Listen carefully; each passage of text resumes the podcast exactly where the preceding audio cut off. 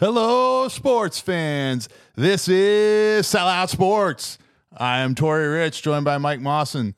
And this is the Sellout Sports podcast because we need to start being more specific, Mike, because websites coming, t shirts are coming, merchandise, um, Sellout Sports movie, book, magazine, all those things. a lot of It's- stuff. it's- yeah, no, it's all of it. Just the two of us. Like it's not it's not going to be too much work at all. No big deal. No. Okay, kidding aside, website definitely.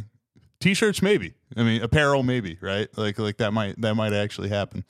But uh because we're sellout sports, that's you know, and and it's still it's ambiguous, you know. It could be that we're sellouts. It could be that we're selling out the arena. You know what I mean? Like, yeah, sellout sports. uh Sellout sports. The the stand up. The you know like uh like stand up comedians. Uh, what is it? Uh, uh the roast master. What's his name? You know who I'm talking about. I I don't. I know. I, I can't. him and Dave David name. Tell doing the Jeff Ross. Jeff Jeff Ross, Ross and yeah. Dave Attell. Like you and I will do the you know the the dueling mics thing. You know what I mean?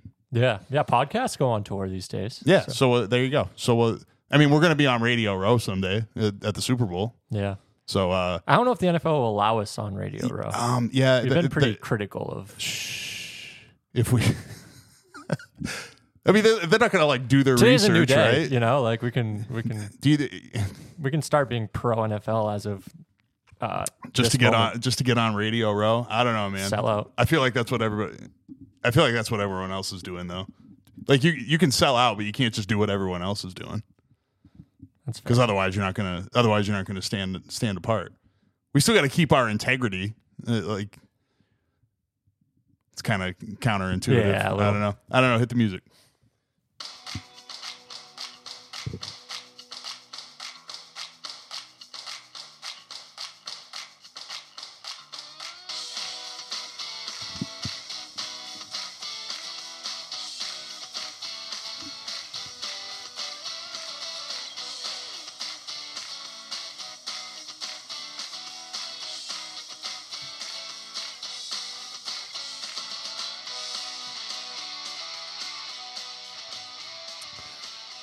All right.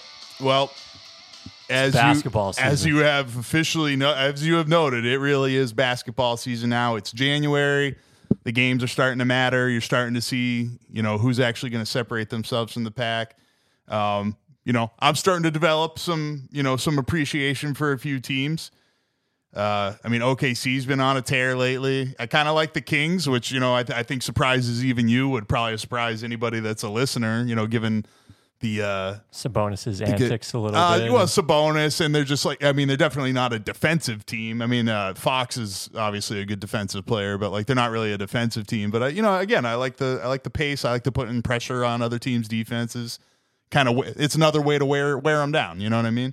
Still a battle of wills. You know what I mean? Yeah, Um, and and that's what we had Thursday night. Um, Thursday night was the beginning of the NBA season in my eyes.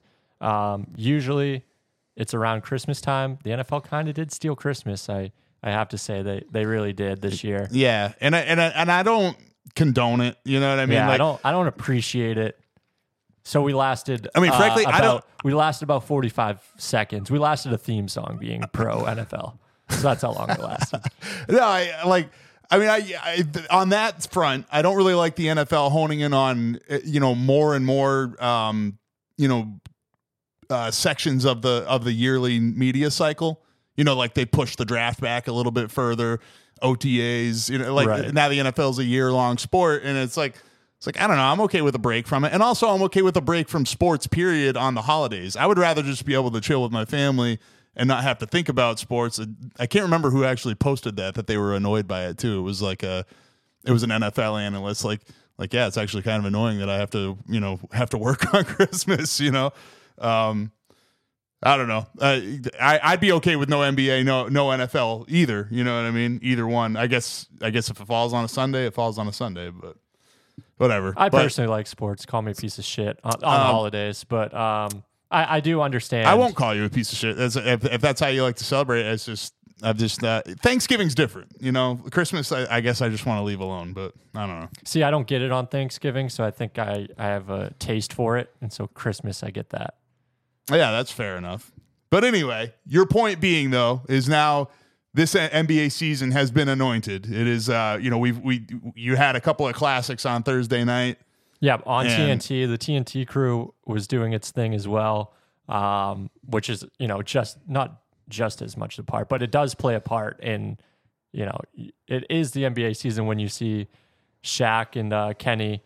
Kenny's gonna go run to the board, and Shaq's laying down at the board so he can't beat him to the race, and you know, and uh, you know, it's just it's fun. And um, I do love that crew. Like, uh, like even though I'm not a huge NBA Er- fan, yeah, or, or, or my NBA fan is MC growing. For, yeah, yeah, it's it's you don't even have to be a basketball fan. I I don't think to watch that Right. show. I mean, they're very knowledgeable basketball analysts and obviously former players, but it's just it's good television no matter what. I mean, whoever talked Shaq and Barkley into working together because they hated each other as as players. You know what I mean? Like, I mean, I'm sure they paid them very well in order to say we want you two in the same room. But they're great together. You know? Draymond could be the next one. Uh, we'll see. Okay. See, I won't have the same appreciation. For He's good. He's good. Have you have you heard him at all so yet? So stupid though. Have you heard him at all yet? I no, I've heard some of his podcasts. I just think I just think he's See, I don't. I actually haven't. I've never listened to his podcast, but his, um, you know, he joins the TNT crew when the Warriors are out of the playoffs, or not when he's suspended.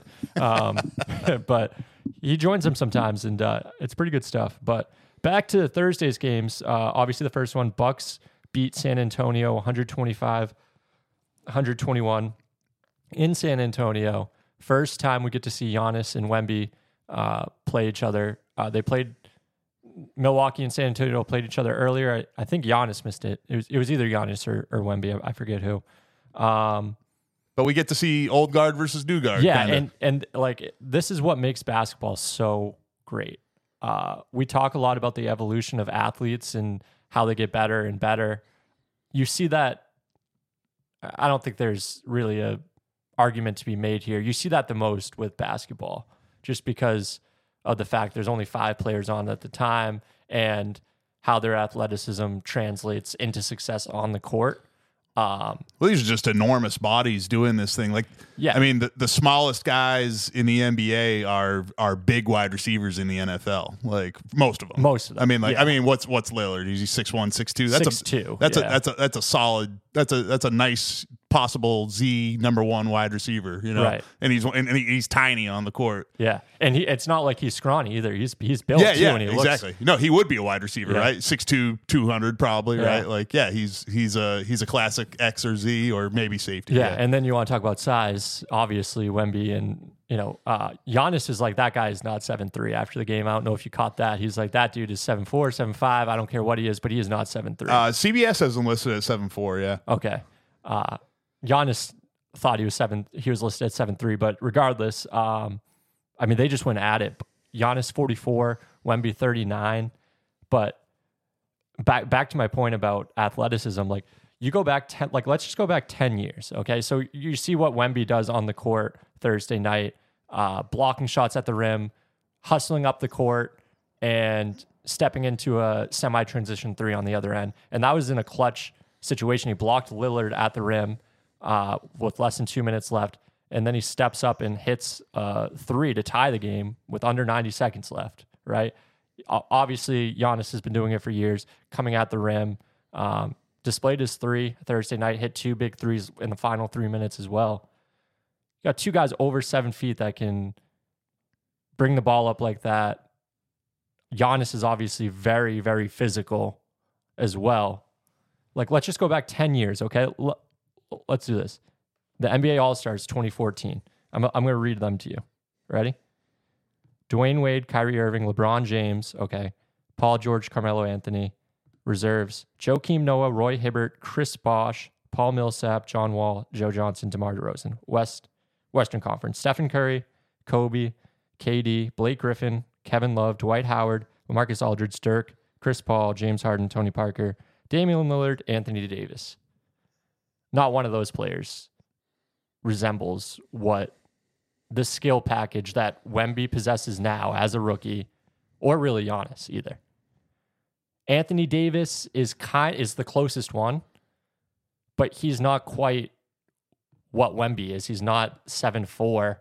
Um, he doesn't have the handles of Wembanyama. It's just like these are basketball is trending into like a direction that it hasn't seen before with like athletes that are like people are just getting bigger and they're just becoming guards at seven feet Yeah, tall. I could think. I mean, obviously, uh, Wemby's so much bigger, uh, so much taller. I should say he's Yeah. not big. Yeah, he's yet. not big. I think. I think you know. ho- uh, hopefully, he'll fill out, and then I think his game will just you know his, his game will be unbelievable. Because I was impressed. Also, I got to do it to you. I got to correct you. It was uh, it was 27 points, but only in 26 minutes for Wemby. Oh, It was 27, It was okay. it was Vassell that had 34. Oh, okay. but uh, but uh, but yeah, in only in only 26 minutes, which you know, it, you you talked about this before the show. I like this what you said. Like, yeah, Pop Pop isn't going to run them into the ground because they're not going anywhere this year. Right. So get him the minutes to get him experience, but don't beat him up. Pop's a Um, great coach for for Wembanyama and his future success. And, And, uh, Wembanyama's like he's an advocate for himself. He has a coach just for you know falling correctly, which is a big thing. Um, just so he doesn't get hurt, right? Um, yeah, absolutely. Um, you know, you you mentioned the block and the and then coming down in transition three, uh, in a clutch situation. A little bit earlier though, I did like the play just because it was him dueling with Giannis in that backdoor cut Yeah, that was because that great back- shows for a, for a young player. Like you gotta you gotta set a guy up for that a Yeah, little bit, savvy. right? It's And it's like so it's like it's savvy at what eighteen is he eighteen Nineteen, or nineteen? I He's think- nineteen now. He just turned. tw- I think yes, last night might have been his twentieth birthday. Oh, okay. All right. So still, but very young. Um, obviously a very young body. I mean, just like he's so scrawny. He's he's his body looks ridiculous out there, right? Like, and I'm not picking on him. It's just like he's young.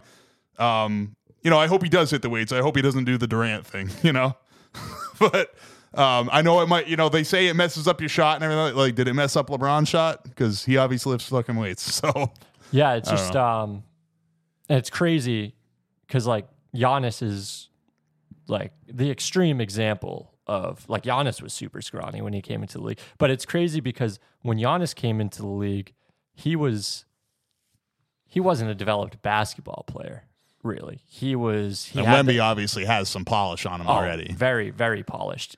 Giannis was a freak, you know, measurables. Mm-hmm. He was scrawny, but he had the length and he had the size.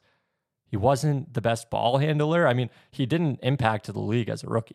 I mean, Wemby is second in blocks. And yes, you mentioned he's going after Giannis on certain, you know, backdoor cuts and, you know, took it to the hole on him a couple times as well. He's also, like, this should be mentioned, he was going up against Brooke Lopez, who leads the league in blocks. Wemby's two, Brooke Lopez is one. He posterized Brooke Lopez. I don't even care about the throwing it off the backboard and, you know, like, he was showboating there, which is cool. Like, you know, national Yeah, but it really wasn't because he was about to travel. Like, really, there was Can he travel, though? I mean, two strides for Wemby is probably. That's what I'm saying though. That's like it's it's so crazy because that was from the top. Like I think he was well outside the top of the key. Yeah. Did you see the video earlier this year where he dunked over uh, Thomas Bryant? I think it was, and he wasn't. He yes, was that's the one I, I I did it on our socials. It was the Space Jam one. Yeah, he his he was outside of the restricted area, like not like Yeah. not his arms, like his whole body. And then Thomas Bryant, like it was a preseason game, and then Yeah. Thomas Bryant just looks to the bench and like, just "I shrugs. don't- I don't like, what I'm supposed to do there, what- yeah, what the hell am I supposed to do about that? But it was it was like the Michael Jordan Space Jam. Like, yeah, I think you mentioned it. Um, watching some highlights b- before we went on, you're like, it looks like he's like I'm. This would be like me holding a baseball. Like the There, way there was one. Yeah, he went up. basketball. He went up for like a you know like a sky hook or whatever, but he wasn't like he wasn't like cradling the ball. He was like palming it. Like and it, yeah, it, it looked like me holding a softball. Like that's it, it was crazy. Like the like the to have that kind of control over the ball up in midair with the le- you know is, is he lefty or No, no. yeah, yeah. So with his left hand too. I, rem- I remember the specific play. There were a few ones from that game where I was like, wow, like he. Um, I don't know, man. He he was obviously worth the pick because if they were actually giving him the minutes that a number one pick usually get, you know, probably more like thirty-two to Yeah, 30, 34 probably. yeah, 32, 34 minutes. Like, yeah, he'd be averaging, he'd be right there in that 24, 25 points a game already. Um, would likely lead the league in, in blocks because he's right there. So he's already a rim protector. He's already rebounding. And like knock on wood, he's staying healthy too. Yeah, and that's the thing. I think he think he does need to bulk up a little bit. I don't think he needs to get get crazy with it. Yeah, he doesn't need to be Giannis size. Um, no, he doesn't need to be Giannis size, but it, I just I would love to see him not be Durant. I guess you know what I mean. I just I, I just have some hate for Durant. There's a there's this video that Jake sent to me. So, like, if you're listening for the first time, my little brother's been on the show a couple of times, and uh, so he sent me a video a, a long time ago of Durant benching 315, no fucking shot. And here's the thing, so because of because of Durant's personality, Jake, that's why it this to is me. I got to see this. I've never uh, seen yeah, yeah. I'll, I'll, I'll try to find it in our text actually.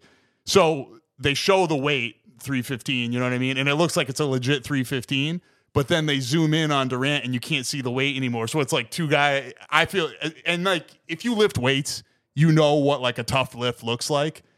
And it was like it just it didn't travel the way that you know what I mean. So like I, I feel like two guys came in on the side and like lifted it for him. Um, and just nobody cares because he's KD. But to me, it's funny because like because it was something that bothered him. He said it in the beginning of the video. It was like, yeah, you know, 185. I couldn't do it one time, and then like supposedly five years later, his body didn't change that much.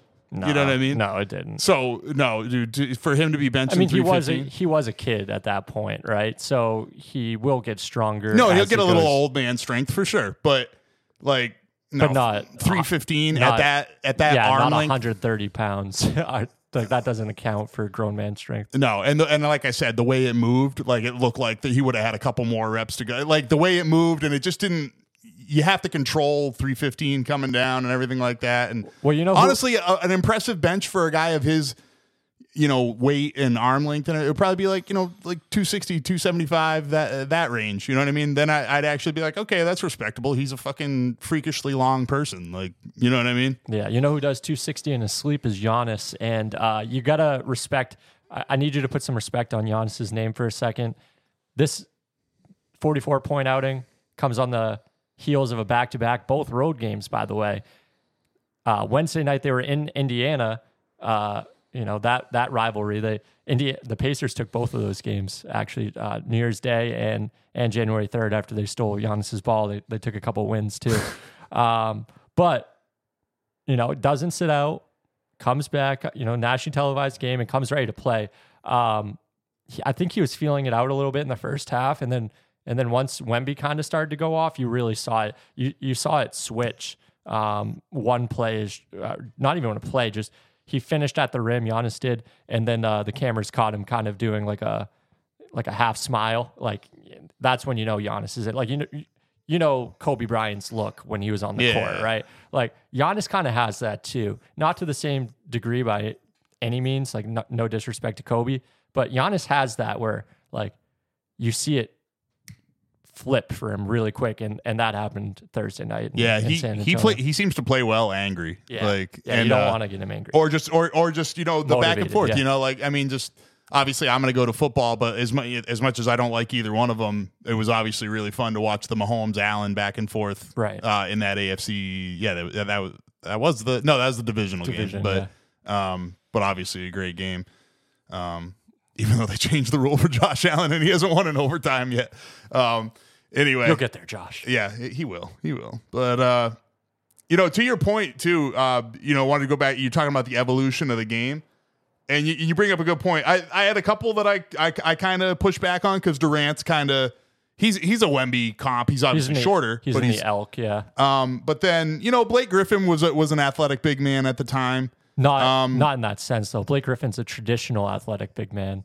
You say you're saying you're Like saying six ten, like at the rim, but not doesn't the stretch out. up. Yeah, it doesn't Not- stretch out the defense. Not okay. shooting a three really. He he could shoot a three uh, every now and then, but not really. Okay, so Davis and Durant are probably the only ones that you can kind of put in that category. Yeah. But and now, they're and they're still modern players, I guess. So like like that was like them bringing it into the NBA, and now it's it's evolved into Wemby. those those those, those were- those guys were the OGs of it. Yeah. Is what you're saying. But Yeah. uh, um, and I, I mean, like obviously Kevin LeBron. Kevin but- Garnett could have been like not freak athlete, but kind of like bring the ball up, shoot the three, and then attack the rim. Like he could have been if he was if he played in today's NBA, seven Like, years younger. Yeah, yeah, I yeah. got you. Yeah, his, because his he's game would have translated. yeah, and he's one of those guys that would have done whatever it takes to to be an effective, you know, a center that can be on the court for 39 minutes, Right. like that kind of guy. Yeah, I got you.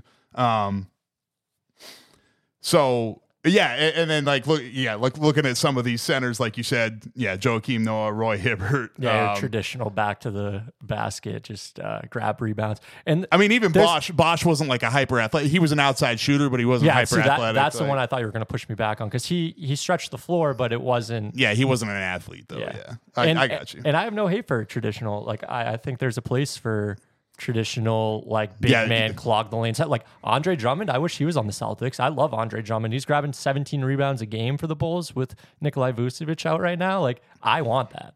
I want like I there give that man 17 minutes a night. you, And then you, you in don't the want Drew playoffs- Holiday to be the Celtics' leading and rebounder then in anymore. the playoffs, give him give him six minutes a night and just like just bruise up the the other team. Like put him on. on well, I, he's not laterally quick. I guess that's kind of one fault of his. But put him on Joel Embiid for five six minutes and just make him make Joel sore. You know, make him think twice about even going into the post.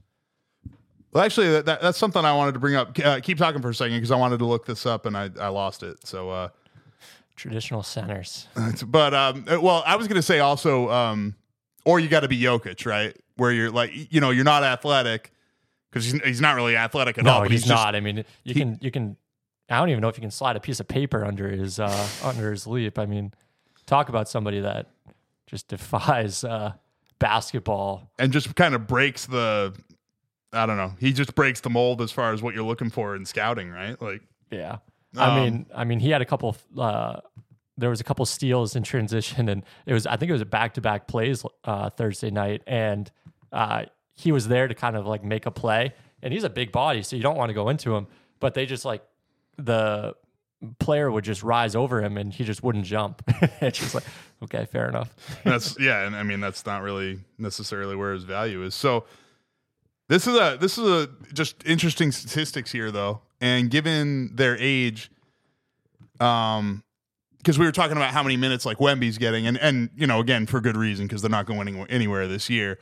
Um, but Giannis and Lillard at their age, averaging 35 minutes and 35.3 minutes a game, uh, respectively, at this stage of the season. You're only going to ramp that up as the season goes along, generally, right? Like, Uh, um, t- not now. No, not now. After the All Star break, a little bit. Um, but it, it's really just like right before playoffs, you start to ramp that up.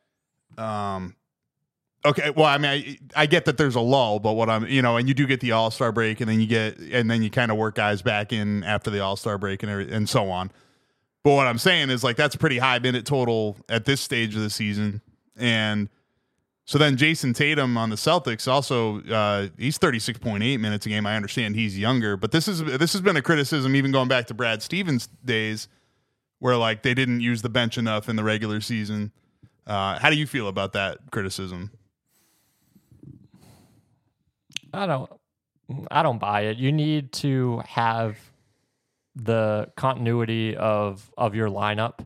Um I'm for not necessarily players taking like nights off, but like yeah, you want a Payton Pritchard to get valuable minutes when he can. And there's opportunities to do that throughout the season. I mean, you look at tonight Tonight against the Jazz, it's a blowout, and you know you have the reserves in for the majority of the second half. Um, I think it comes naturally.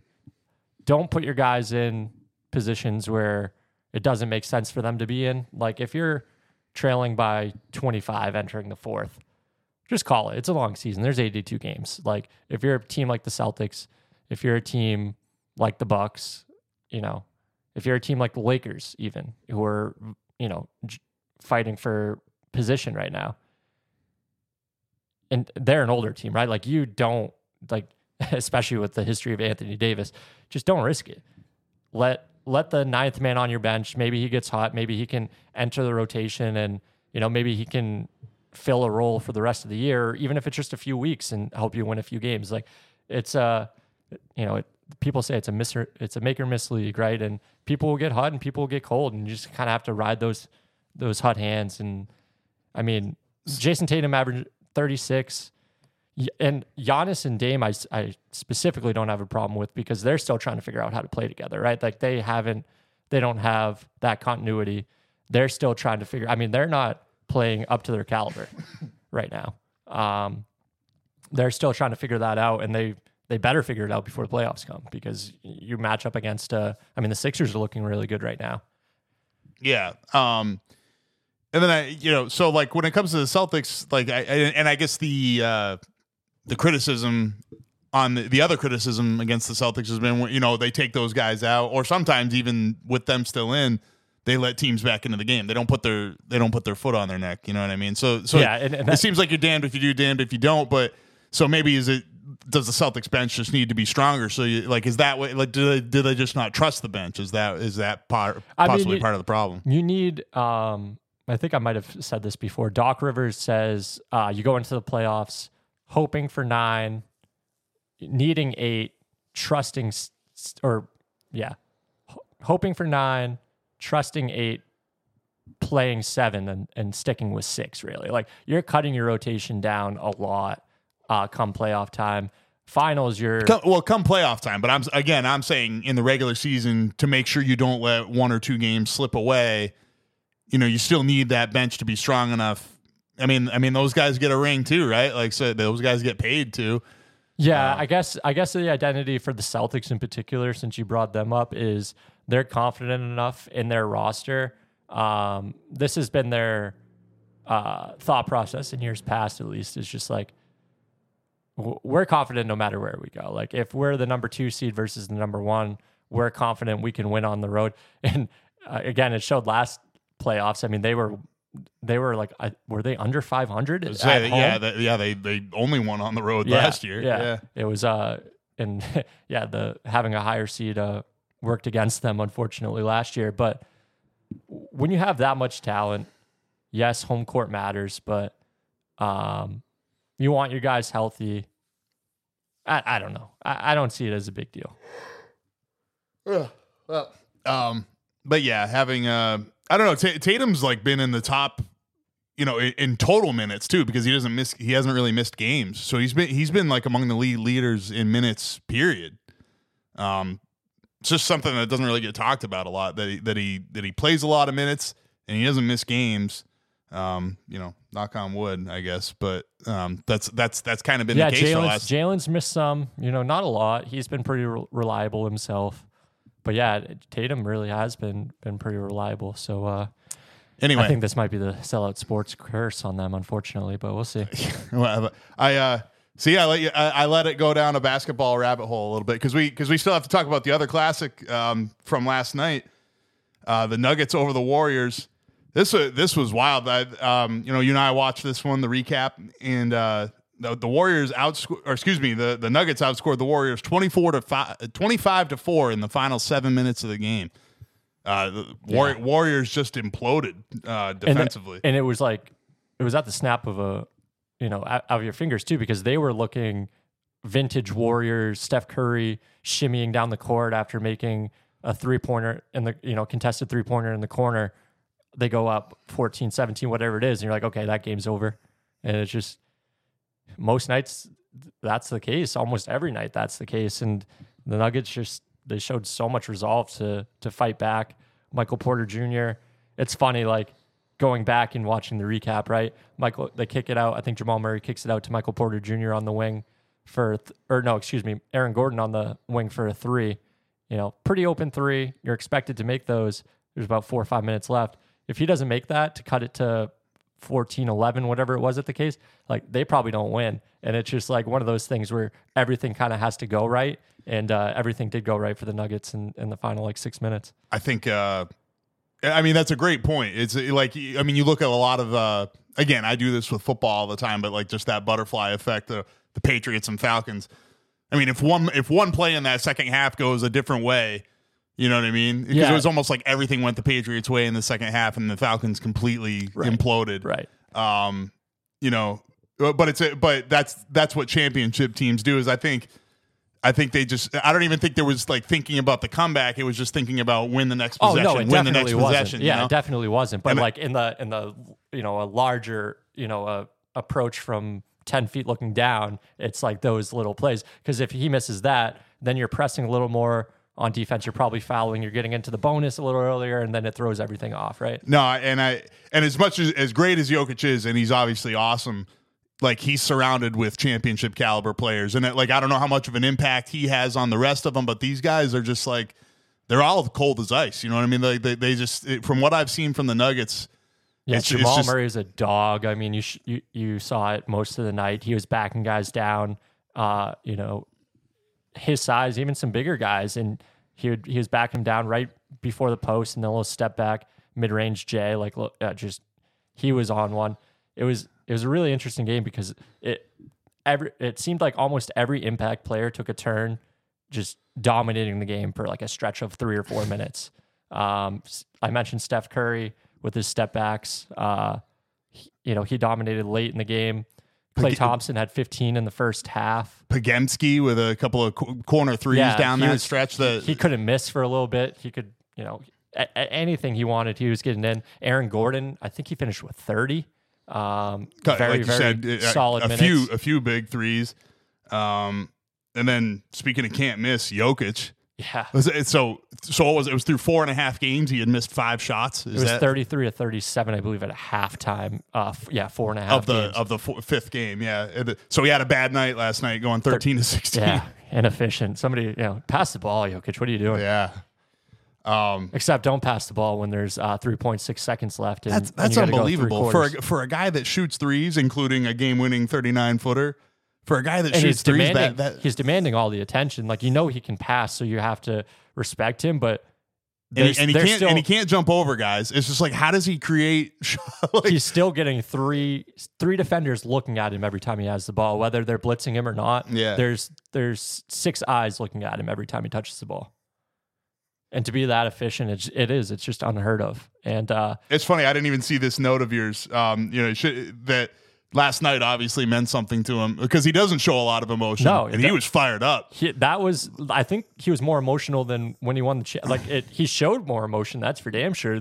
Than when they won the championship last June. Yeah. like he, he Even ran the- over to his teammates and was yeah he was Who was that? Was it the Suns owner that tried to grab the ball from him, or yeah Like last year in the playoffs? Suns. Yeah, I think it was. Yeah, yeah. And he's just like, like, what the fuck are you doing? Like, he, like he barely did it. Yeah, he shoved him, but yeah, he's a tiny person, and Jokic is huge. Like, of course he fell down, but we, we joked about it a couple weeks ago. Him getting ejected. He was just like, uh, it is what it is. Uh, "Good like- thing uh, this game wasn't played in Serbia."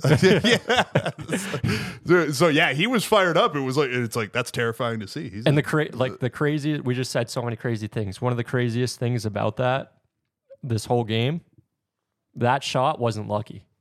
You know, like there, there's a, there's a, there's a pinch of luck there, but yeah, any 39 footer is a little bit lucky, but like still, like, you know he practices that. He has the touch, and it was contested too. yeah.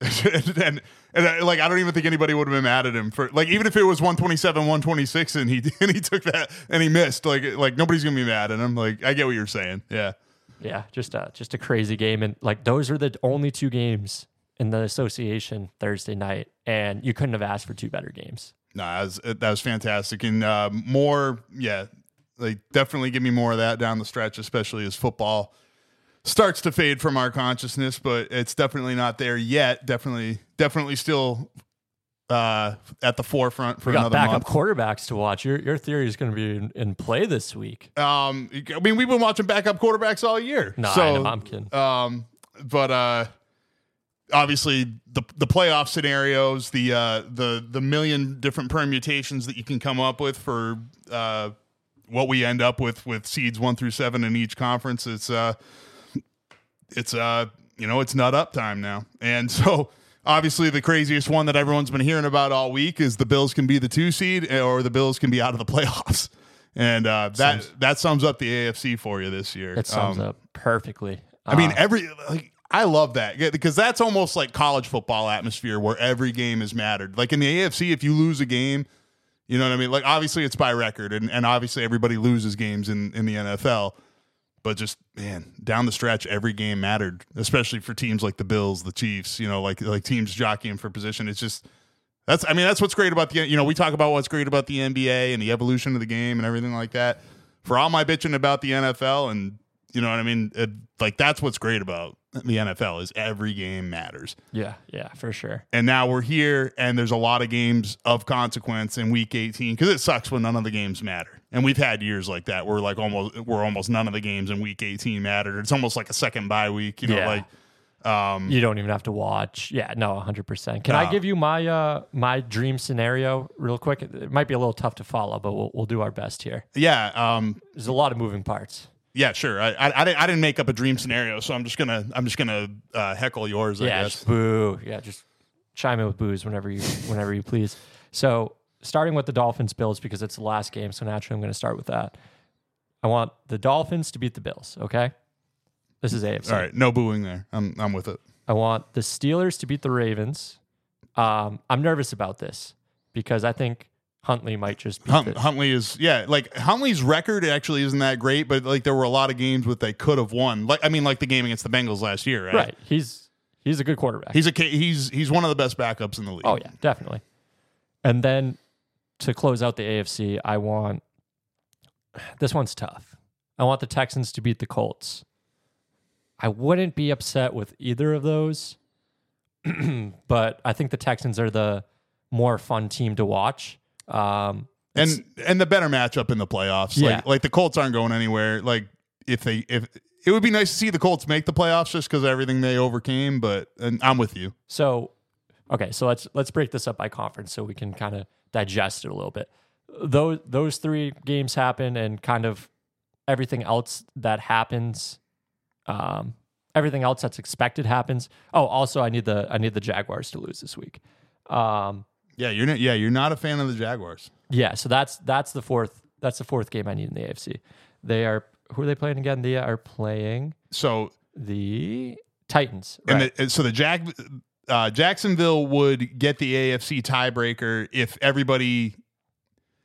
Yeah, they, they have the tiebreak for the division and the four seed if they if they win. Like they Yeah. control they control their own. yeah, they need to lose. So, so the the scenario I just gave you, those three teams plus Jacksonville losing to Tennessee, gives you this in the AFC. Ravens remain the one seed. Then then we get uh, Texans as the seven seed at, or no, excuse me, excuse me. I have this I have this mixed up. You get the Bills as the seven seed at to Miami, so you get a rematch of Sunday Night Football this week. Uh, I think, I mean, the game needs to be played, but I think. Uh, I don't know many people that are going to be complaining about a third matchup between those two teams. And then you get the Browns at the five seed as the five seed. Did I mess this up? How did I mess this up? There we go. You get my my playoff scenario is all out of whack. The Browns at the as the five seed. I lost my playoff scenario. Oh no, I'm in shambles, Tori. Oh, did it did it refresh? it refreshed itself. ah, shit. All right. so, all So right. okay, hang on. I'll talk for a second here. So, um, Steelers, yeah, thank you. uh, when it comes to the the Steelers and the Ravens one, I don't like starting Huntley. I would rather have Lamar prepare for a normal week this week, and I, I don't know, man. Like I, I, to me, I know we talked about this already, but I think keeping Lamar in that mindset for as long as possible is best. Like I would even almost treat it like a preseason game and have Lamar go out there for a couple of series. I get it; it's against the Steelers. The Steelers have something to play for. Um, so just don't just don't have him run wild. Just be like, dude, get rid of the fucking ball, hand it off, whatever.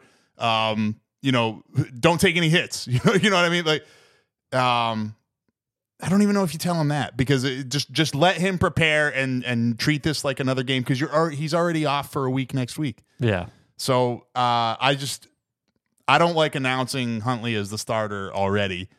Like at the very least, I would have been like I, I would have been like game time decision. You know? Yeah. And obviously, it doesn't matter as much for the other guys, but it was also, um, you know, Odell was out and, and they announced Zay Flowers is doubtful and Marlon, Marlon Humphrey is out as well. Um, I, think Humphrey was sidelined at the end of last week. I'm not sure if he's dealing with an injury, but um, I don't believe Odell is, and I don't think Zay Flowers is either. So, um, curious as to why Zay Flowers is, is listed as doubtful, though, makes me tend it makes me believe that maybe he is. Let me let me ask you because because we went we went into the preparation thing pretty pretty in depth on Tuesday. Yeah. So let me ask you this though, because we didn't really talk about this. What about keeping your division rival out of the playoffs? Is there something to be said there? Because Yeah, I think I think is. this I think there's bad the way the. Ra- yeah, well, and the way the Ravens have been beating the shit out of everybody. Do you really think they're going to do that to a division rival right now? You know what I mean? Uh, uh, there's something to be said for keeping the Steelers out of the playoffs, right? So maybe you don't want to play Lamar, but you know Tyler Huntley can win. So why not? So maybe play, maybe give him all the weapons though, right? Yeah, I get you. All right, thank you. I got my playoff scenario. There we go, yeah. fixed. So, so obviously Baltimore locked into the one. I was right. Bills seven at two Dolphins. Again, you get that third game, um, and then you get six Pittsburgh at Kansas City. I think that's the weakest game in the. Let, let me stop you there for a second. So the Bills would be seven in your scenario. What does it take for the Bills to get knocked out? Ja- Jacksonville, Jacksonville, and the and the Texans win. Is that how? yeah, it- if Jacksonville is in, um, y- yeah. Let me see here. so Jacksonville has to lose for the Bills to be in, Yes. and or Jacksonville and Or. and Pittsburgh have to lose, or or is it and or? Or it's or. Okay. Yeah. Yeah. So the Bills are probably in. It would take it would take a lot of shittiness for the Bills to be out. yeah. Yeah. Okay. but I want Jacksonville out. That's that's the premise of of my playoff simulator. So Pittsburgh six at Kansas City three. Again, I think that's probably the worst game out of these. Um, and I don't even think that's a bad game. If Mason Rudolph plays halfway decent, uh, the Chiefs haven't been world beaters by any means. Um, and then you get Cleveland five at Houston four. I think that would be a very very good fun game to watch. Yes, I like that. They didn't already play this year, did they? Uh, I'm not sure. Let me let me look that up. Hang on. So, okay, so the Steelers, the Texans, and the the Broncos. Okay, oh no, the Broncos are eliminated. It's okay. So it's Yeah. down to nine possible teams. Okay, so the Texans and the Steelers are outside looking in right now, but obviously, yeah, they can get in with with some help. Yeah. So the Browns did not. Oh, yes. th- yes, they did. Christmas Eve. Browns beat the Texans 36 22. oh that was oh yeah, so that was recent, but but without um without Stroud. So now we get to see Yeah. with wi- Stroud. without Stroud, with Joe Flacco. Um, I would love to see both. Yeah, yeah. Flacco played in that one, but yeah, now I remember. Um, okay, yeah, it's gonna get it. messy, you know? And This then is- you know, Steelers like. I don't know the way again the way the Chiefs have been playing, and obviously I'd like to see the Chiefs get knocked out first round. You know, I mean, um, it probably won't happen, especially in Kansas City, right? Probably have to wait. Probably have to wait for the next round for that. yeah, where you're, you'd probably, as a three But then who knows if it's the Bills and Mahomes has to go back to Buffalo and he's all pissed off about that last one. I don't know, man. Well, Mahomes win, or, or yeah, if they win, is what you're Again, saying. Yeah. running game, So you're saying good if, if the defense. The, Chiefs, win, the. Chiefs could still go on a run. Uh, It kind of would be interesting to to see the um, I would the like, Bills beat the Dolphins and then uh, Patrick Mahomes having to go into Buffalo. but I'd, st- I'd still, I'd love to see the Raven. You know what? I'd kind of like to see the Chiefs get there and then have to go to Baltimore and get the beat down from Baltimore. Like, I guess that's my dream scenario. Okay, cool. Now let me let me uh try to do the the NFC. Let's see how this one goes. Hopefully a little bit better than the AFC. All right. I want the Bucks to beat the Panthers. I want the Bucks to win that division. I think you do as well. I think they're the most deserving. Um, and and they would still win even if uh yeah if they, like say the the Panthers beat the Bucks but if the Saints beat the Falcons the Bucks still have the tiebreak gotcha. So- Gotcha. I want the Lions to beat the Vikings. I want the Falcons to beat the Saints. Pretty please. I'll, I'll put a pretty please there. I don't want the Saints in the playoffs. Um, they're my NFC team. I do not want to see make the playoffs. I want the Cardinals to beat the Seahawks. Uh, I want the Bears to beat the Packers for chaos. I think we'll touch on that game in a minute here. And then I want the Cowboys not to beat the Eagles. I want the Cowboys to beat whoever they're playing. Um, so um oh I see what you're saying Cowboy Cowboys win the division yeah Yeah. because the Eagles are playing the Giants Yeah. and yeah Cowboys are playing the Commanders. Commanders yeah, So Um, in that situation, San Francisco obviously won. Cowboys won the division. They're the two seed. They would they would host Green Bay, um, with Jordan Love, and you know they're playing well. we would get the matchup that had we've been teasing, right? And uh, sports media in general has been teasing at six and three, the six and three Rams going to the third seeded Detroit Lions in the you know the Jared Goff, Matthew Stafford Bowl, and then you get uh, the matchup that we said was a possibility as well. I believe last episode and maybe a couple episodes ago, fifth seeded Philadelphia traveling to four seed Tampa Bay, which I think uh, we're both in agreement would be a good game. Yeah, that that game, the Eagles and I mean, granted, everything was close with the Eagles from like week four on, basically, until they started getting their asses kicked. But uh but yeah, um, that game was actually pretty close. And and we again we kind of mentioned it, you know, the tush push I keep coming back to, like really the Bucks stopped one of those, and for some reason they they gave Hurts the spot, but he didn't really get it because Yeah. Vita because Vita Vea, you know. So um, I've been kind of rooting for the tush push to get stopped, so the Eagles would have to develop another plan. Um, you know, you can still go back to it, Right. You know what I mean? But it's just been It's not your end all. yeah, you've been like just been like leaning on it way too heavily. That's it, you know what I mean. Just gone to the well too many times. And yeah, I know they have trick plays off it. They even had a pass off of That it was now. sweet. That was nice, you know. But I- I feel like it's like become part of their identity, which is stupid. You know what I mean? Like like. If I had known the tush push was going to become that, I would have been like, "Fuck it, outlaw it." You know what I mean?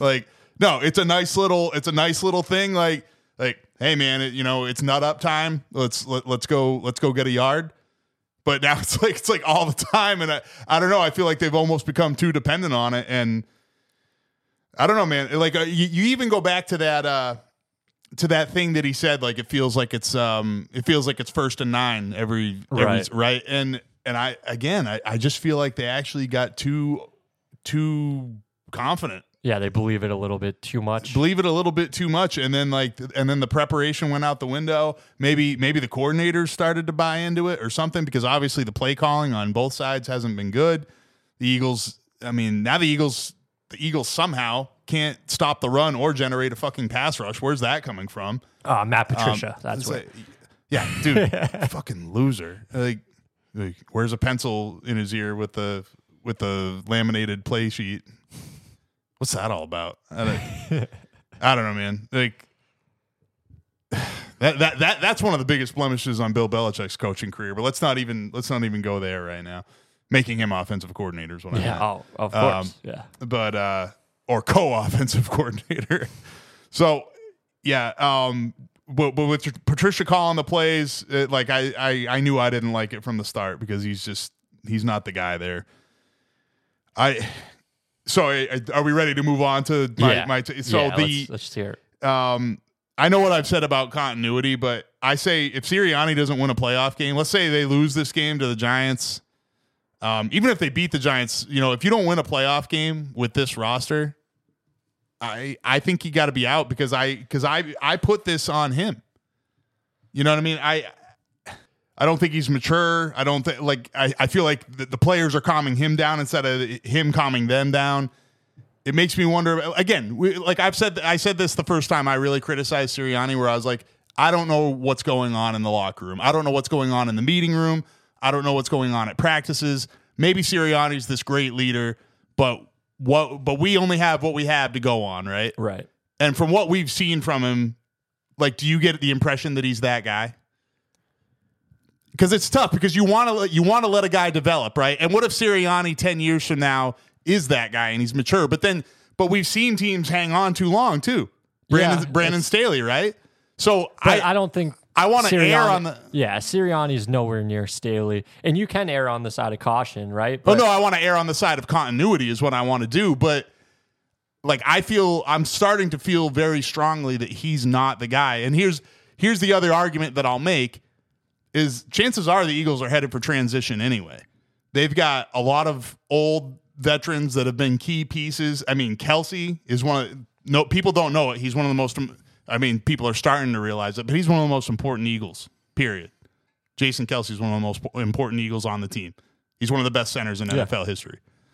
Um, you want to know what centers can do? Just watch that Alabama game over again, right? Yeah, no shit. I mean, I mean, And that's just not even that's that's a part of what I mean, that's do. that's what your like clueless girlfriend knows the center does. But you know what I mean, like Right. just snapping the ball, right? But, like, they can impact like you take that for granted at the same time because they do it every single time. Like if you don't have that. it's actually supposed to. That's the thing. It's supposed to be automatic, and it's supposed to be something you can count on. But I think you um, get the yips once you start to, you know. Oh, for sure, and and, and I, I think he did right. He must have gotten the yips, but you know, uh, whatever. We, we talked about that before. like it, it sucks. It's it, it's it's a little bit harder than you think, but obviously, eventually, muscle memory is supposed to take over, and who knows? Maybe he had a fucking thumb injury. for all Well, I he know. Might be don't know. going to Ohio State, so stay Um, tuned. Yeah, careful. Like we already know Parker's upset enough. Let's let's not get him riled up. Let's only get him riled up if we can use it to our benefit on here on the show. Um, so anyway, so the Eagles are in transition. They're about to be. You know, I, I could see a lot of these guys being out. You know, uh, next year either by retirement or the Eagles just cutting bait, whatever. I think Bradberry might only be back on a one year deal. Um, yeah, sorry, I, I was supposed to list all the. So you got Kelce, you got Lane Johnson, who's been rumored to be retiring for the last like three or four years, basically. As has Kelce. Um, yeah, uh, uh, Two years, probably, yeah. Fletcher Cox is getting up there. He's definitely not as dominant as he used to be, even though I love him. Brandon Graham, love him. Obviously, I love him for what he did in the Super you not Bowl. love him? He's uh, um, what's that? Do not love him. Yeah, I know. Only half this Um, podcast does. Was what? Well, Graham forced the fumble. Did, did Cox recover it? Who reco- who recovered it? I can't remember. I, I'm too hurt to know. It, it might be it might be Cox. Um, so anyway, um, then uh, Darius Slay. Uh, I think Bradberry was only back on a one year deal, so he so he's probably not brought back. I'm not this not that the secondary has been good I was anyway. gonna, I was gonna push back a little bit. Uh, you haven't been too yeah, but on- uh, well, again, but the pass rush really isn't getting there. That's the other thing. You know what I mean? So and, and then they don't blitz that often. And is great if you can get there with four, cool. But also mix up the decision making process a little bit. Make quarterbacks uncomfortable a little bit. Make them not un- know what's coming at them every time. So, um, anyway, and the other thing is, I put a little bit of this on Howie Roseman. Um, we talked about, hey, bring in a bring in a stud running back. You know, when it's this kind of offense, why haven't you brought in a stud running back? So you bring in Swift, who's you know he's off the scrap heap. It's not that hard to bring in a stud running back. It's not, it's not like it's hard to pay him. I mean, shit, Christian McCaffrey's a, a game changer, and he's only making what 13, 14, right? He's a, he's a, he's an MVP candidate. Yeah, why didn't they just go out and get Dalvin Cook? You know, Like, I mean, I don't, I don't know if Dalvin Cook has anything left, but like, I don't know. What if? You know what I mean? I don't even know if that's the right fit. I want. I mean the Ravens don't have anything to lose. I mean, you, you, uh, yeah, uh, no, exactly. Um, you've said Pacheco. You know, even even Derrick Henry. Like, whoa, would you give him up a third or a fourth this year to, to see what Derrick Henry would do in the offense? I Oh, don't know yeah, if I would. because again, he's terrifying at the second level. A lot of running backs, you know, the running backs get to the second level in this offense. This this, this old line creates holes. Maybe you know, maybe they haven't been lately, but they don't they don't run the ball. Period. Anyway, we've talked about the running back thing, but here's the other thing: is what about just team chemistry, right? Jalen Hurts is a leader, but he's but he's an understated leader, and it seems like there's a lot of uh, outspoken personalities to go to include Nick Sirianni. And then you got Darius Slay. He kind of seems like a dickhead, you know, like even, you know, I, like I don't know if he's actually like, I don't know if he's a bad guy, but he's a strong personality. Jalen Carter might be an idiot, right? Like, like we, we, we, Uh, might is kind of an, We selling have- him a little short, I think. we, we, again, he's young, so maybe Yeah. a little bit of benefit of the doubt, but again, it's, it's, He's it's, proven to be an idiot up until this point in his life. Yeah, it's but it's just speaking to, you know, you know, just just this petri dish that the Eagles have created, right? AJ Brown, he's a wide receiver, so it's kind of expected that he's going to be an asshole, but he's kind of an asshole. So you know, all of these things. Dallas Goedert, I haven't really seen. I've seen things I haven't liked from him. Just the What haven't you not, liked out of Dallas Goedert? uh, just not, you know, occasionally not running routes hard, you know, things like that. The ball's not, you know, early in the season, ball wasn't coming his way, so I, I see him half-assing things like that. Um, you know, so I, and I, and I think again, I think early on in the season there were chemistry issues about like they weren't like guys weren't getting their targets. So Goedert, Brown, all that stuff, and I think that stuff got into a young offensive coordinator's head. And that's why Johnson is like now that now they're throwing the ball more to appease these guys when you should have told them shut the fuck up. Unless the plan was to throw all regular season, make the playoffs, and then run over everybody in the in the in the playoffs. Seems like a Keep keep the running backs fresh or something. But again, they don't have that guy at running back right now. D'Andre Swift is not that guy. And I don't think it's something that um, you can necessarily just flip a switch over. Like Exactly. a- especially like a whole facet of. I mean, a- that's that's like scheme. Exactly, that's conspiracy theory stuff. Like it's like it's not like that's really the Eagles' plan. There's no way. Right. Um, so yeah, uh, just to, to this to this stage, like there's there's not a lot to like, and so yeah, like my I go back to my thesis. If they don't win a playoff game, I don't care. I'm okay with Sirianni being out. Go go get Harbaugh. Go something. I mean, it's, yeah, it's got to be a splash, but you're the Eagles, and you and you have a and you have a desirable job in Philadelphia, so you can go get one of the big fish. So go get go after Harbaugh. Would Harbaugh want to go to Philly I mean, again, over LA um, with that roster, with everything you just said about guys about to be out the door? I think I'd rather have Justin Herbert over. Yeah, but again, like especially these days, like th- this is more of a of a NFL wide debate. Let's say you're a coach and you're a and you're a celebrity coach. You're you're not one of the, these uh these no name head coaches Yeah. coming. You know, like a guy that nobody knows. Everybody knows Harbaugh, right? Mm-hmm. Um, kind of like the kind of like the Peyton coming in and clashing with Russell Wilson thing, right? So a bunch of personalities leaving might actually be a good thing, and then maybe he maybe he's heard th- good things about Hurts, and not to mention, But Hurts is a style of quarterback that he's had success with, going back to Kaepernick, and you know even I mean JJ McCarthy, right? Like you know just like a runner, not necessarily a big stat guy, but a winner. You know what I mean? Hurts, Yeah. up until recently, has been a winner. But these guys, they're more than personalities. They're impact players on this on this team. right but he gets to build it he gets to build it in his image too and you, and you probably you, you're you know if you have howie roseman you're not going to give him roster control but he's going to have a say um Harbaugh is providing so much content. Thank you, Jim Harbaugh. um, every every fan base that doesn't necessarily or has even a inch of you know a, just a sliver of doubt about their coaching staff is just like Chicago wants him, LA wants him. The Raiders have interest, and apparently I heard that. I- read a report that Harbaugh has interest in the Raiders. That one seems interesting to me. and and here's the best part maybe he'll just stay at michigan I know, right? just like ah, you know. all right so anyway um the point is is like if there don't don't just fire him just to fire him but if but i think that there are possible upgrades out there I think it's too And- early. I think it's too and early. I and I like like I hear on like I hear on the radio, you know, and I, I hear guys like talking on Sirius XM and stuff like that. It's like, well, you know, I think Sirianni's done enough to keep his job. It's like that's not what it's about. It's about do you see this guy being the guy that can win you a Super Bowl? And okay, I get it. I get what you know. How very- close? how close was he last year? Yes, I get it. But he lost. To me, he lost a Super Bowl with a much more talented roster. It's a very uh, Bill Belichick way of thinking. I appreciate that. What, what losing? What? Because he Not not Super Oh, Bowls, or like, just uh, like oh, you mean get like- out of you know get you know get him out of town before anything has the possibility of going south. If because that's what I mean. It, But- fe- it feels like it's going south now. Like again, I'm not going to be in the room with him when he's talking with Howie Roseman about like, hey, here's my plan for the future. I'm going to stop being. I'm going to stop fucking this up, and I'm going to change this, and I'm going to change that. I don't know. So, but just based on what I've seen and how things feel, like I said, I took because.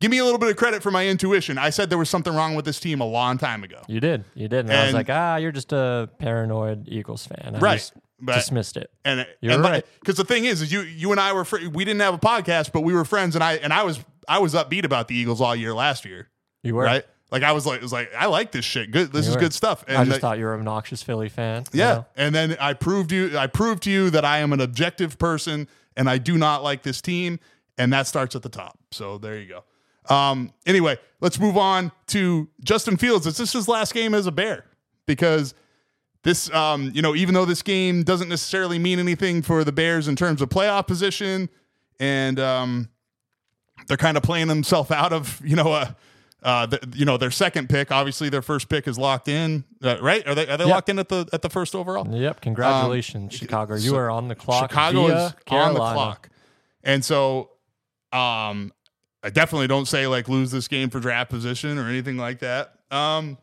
Well, no, I mean they're this- they're seven and eight right now. Seven and seven, they're seven and nine. seven yeah. and nine right now. Yeah. So um, so I mean they're right in the middle of the pack anyway. And you want to win this game. You you talked about division rival. I mean this is one of the biggest rivalries in the NFL.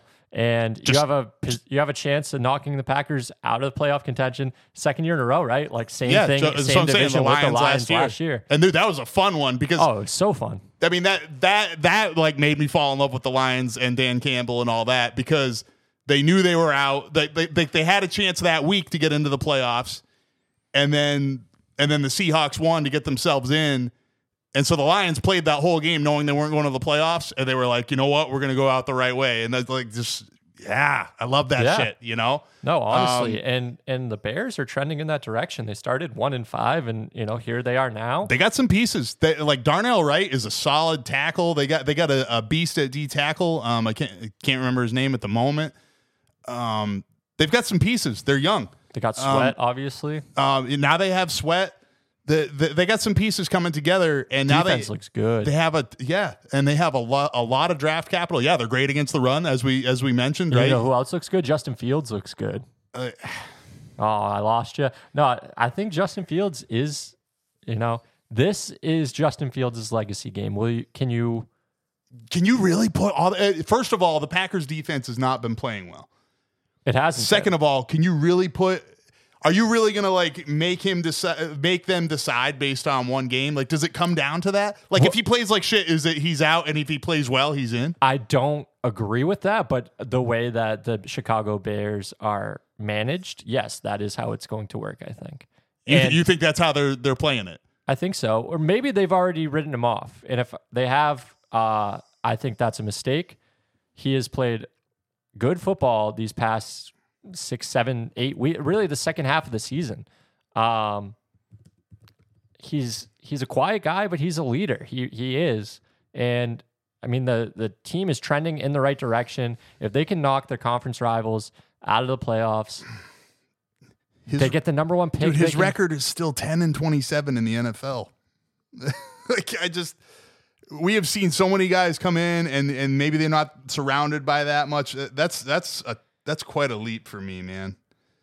And you know, you, you say he hasn't been surrounded by much to begin with, and now See, I don't buy something. that. I don't buy that. See, DJ that's where we DJ differ. Moore's number seven in the NFL in receiving That's yards. That's where we differ. And no, He's- he's he's creating with yeah yeah he has DJ Moore as a top ten wide receiver right now. He's still turning the ball over. I don't. I, I don't know, man. I mean, it, I I don't think that the again we talked about what is this guy still ceiling. on a rookie contract. You should you should want to build around that.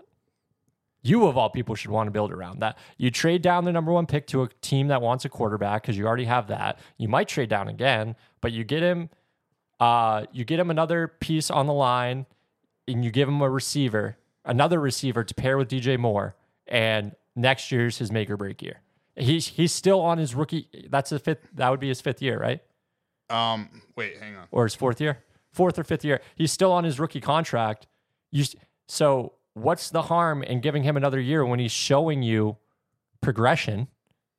The team is trending in the right direction. Pieces are flowing in. Obviously, there's a there's a question about coach and coaching staff. You talk about continuity. You hope.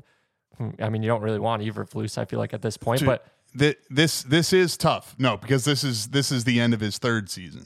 So they have to they decide. have to make the decision. they have to make about the decision on his rookie option, which is which still isn't a ton of money, and it's still tradable. So I say, do you want to pick up the rookie option? Probably, um, because the rookie option is probably going to be like ten or twelve million dollars or something like that. It's uh, Right, to- it's- it's, totally it's- tradable if they decide they don't want it. pennies. It's pennies when it comes to a The only NFL thing is though is like okay, you're going to pick up that rookie option, but are you going to give up the chance to draft the next quarterback? Now, given their options, yes, exactly. okay, yeah, because I'm not I'm not sold on Drake Maye either, and I think uh, you know I think we're both out on Caleb Williams right now. Yeah. Um, so given their options, okay, but what like okay, so trade. It's it's not it's not either or. It's also you can trade down, and if you think the guy is at 15 in Jayden Daniels, right? You see what I'm saying? I get what you're saying, but Look, I would love to be wrong because again, because I like ultimately, I'm starting to be wrong about Lamar Jackson, and I like it because I like that a guy that doesn't necessarily put up the biggest stats. I don't However, think I don't think this is Justin Fields fooling you in the, with a strong end to the season. I think there are cases of that. I don't think that's what this is. I think the Bears are starting to have a uh, semblance of uh, ability, really. And like, there's a little bit of st- stability, and he's performing well when everything's not on fire. And I think the least you can do is give him one more year, especially with Caleb Williams and Drake Maye as the top quarterback options. Like, I'm not sold on them. Again, I would go Jayden Daniels before both of those guys, um, especially with Okay, you, so you are saying that that is what you would do. I would, I would. And but I, I like Justin Fields. Like you know what you have in him. He's still I mean, yes, he has he said 10 and 27, 10 and 37. Here's okay. he's played a lot of football games, but he's progressing upwards. You're building stuff around him. Give him a couple more pieces, and if you can still move off of him on a rookie deal, if you like, if you fall in love with the quarterback, But they still The- the year okay. after. I think and you can draft, you can draft a quarterback in this. I, I wouldn't. That's that's me. That I- I'd say keep him because he's an asset. He's a trade. He, he's a tradable asset. He he's potential draft capital maybe next year, right? if you want to make him pick- prove it, pick- go pick ahead. Up, yeah, yeah. Pick up. I say pick up the option that way at the end of next year. If you who you know if Jayden Daniels or whoever it is you're drafting is starting to flash and you decide he's going to be the guy. But yeah, we've we've already seen like let, letting that guy sit for a year has positive results, right? Yeah, it's, it's paid dividends. So, so regardless of what Justin Fields does tomorrow, because you're right, actually, as I've looked at it, they they lost a close game to the Browns, game that they really probably shouldn't have lost, right? And otherwise, I'd be five in a row right now. If they And beat then- the Browns, they're probably if they beat the Browns and then they if they win this weekend, they're probably in the playoffs, which is crazy to say. You know, it is, and then the Lions game was really one that they shouldn't have lost either, right? They beat the Lions and lost the Lions in a close game, right? That's a- um, yeah, the, no, the first time against Yeah. the Lions. So at Detroit, they lost 31-26. Was that Thanksgiving? I think so. So they lost 31 26 in a game they shouldn't have lost. Then they won twice, including over the Lions. Then they lost in the fourth quarter to the Browns, and then they won two more. So they really like. They're they're showing enough to I got to you. bring it Yeah. back, and and I But you the- can't give up the chance to draft a quarterback. if you have you're not high, sure- yeah. if you have a high grade on that quarterback, yeah, hundred percent. And yeah, I'm just saying the stupidest thing ever would be like Leave it- yourself with nothing. I, know. It, I would know. be drafting Caleb Williams. just because that's what you're quote unquote supposed to do. Yeah, you have the pressure to do that, and then you trade away Justin Fields. Okay, I this is that's not even a conversation with Justin Fields now. Now it's just you're incompetent on so many different levels. You're just you're falling to pressure and, and everything like that. If you're gonna Jayden Daniels, I don't know. I does he create too much buzz where it's a distraction, you know, in the locker room? Um, if he's like a top because I mean, let's be real, that kind of did happen with Jordan Love, right? There there was a narrative there with with the Yeah, Aaron but that, you know, man, I, I think that's um, I think that was Rodgers being a little bit of an asshole fair too, enough. though. Fair enough. That could be it. I mean, he was like, come on, he was a late first round pick. Like, like, are you really that threatened by him? I'm not going to be mad if the Bears. I wouldn't even say it's the wrong move. If the Bears trade down from number one, and then they take a quarterback and they they get a couple more draft picks, and you know they're if they're surrounding Fields with a little bit more talent, and then they bring another guy in, let's let's do it and let's see who the better quarterback is. Dude, this is I didn't realize. So they have uh, CBS has first round grades on also McCarthy, Shedeur, uh, Quinn Ewers, and Bo Nix is at 39. Penix is down at 56 uh, uh, according to CBS rankings. All right, let's just uh yeah, let's just have 20 first round quarterbacks then. And we're gonna have to watch some film afterwards. but yeah, we're talking about I don't see six guys with a first round grade right now. I think JJ McCarthy is the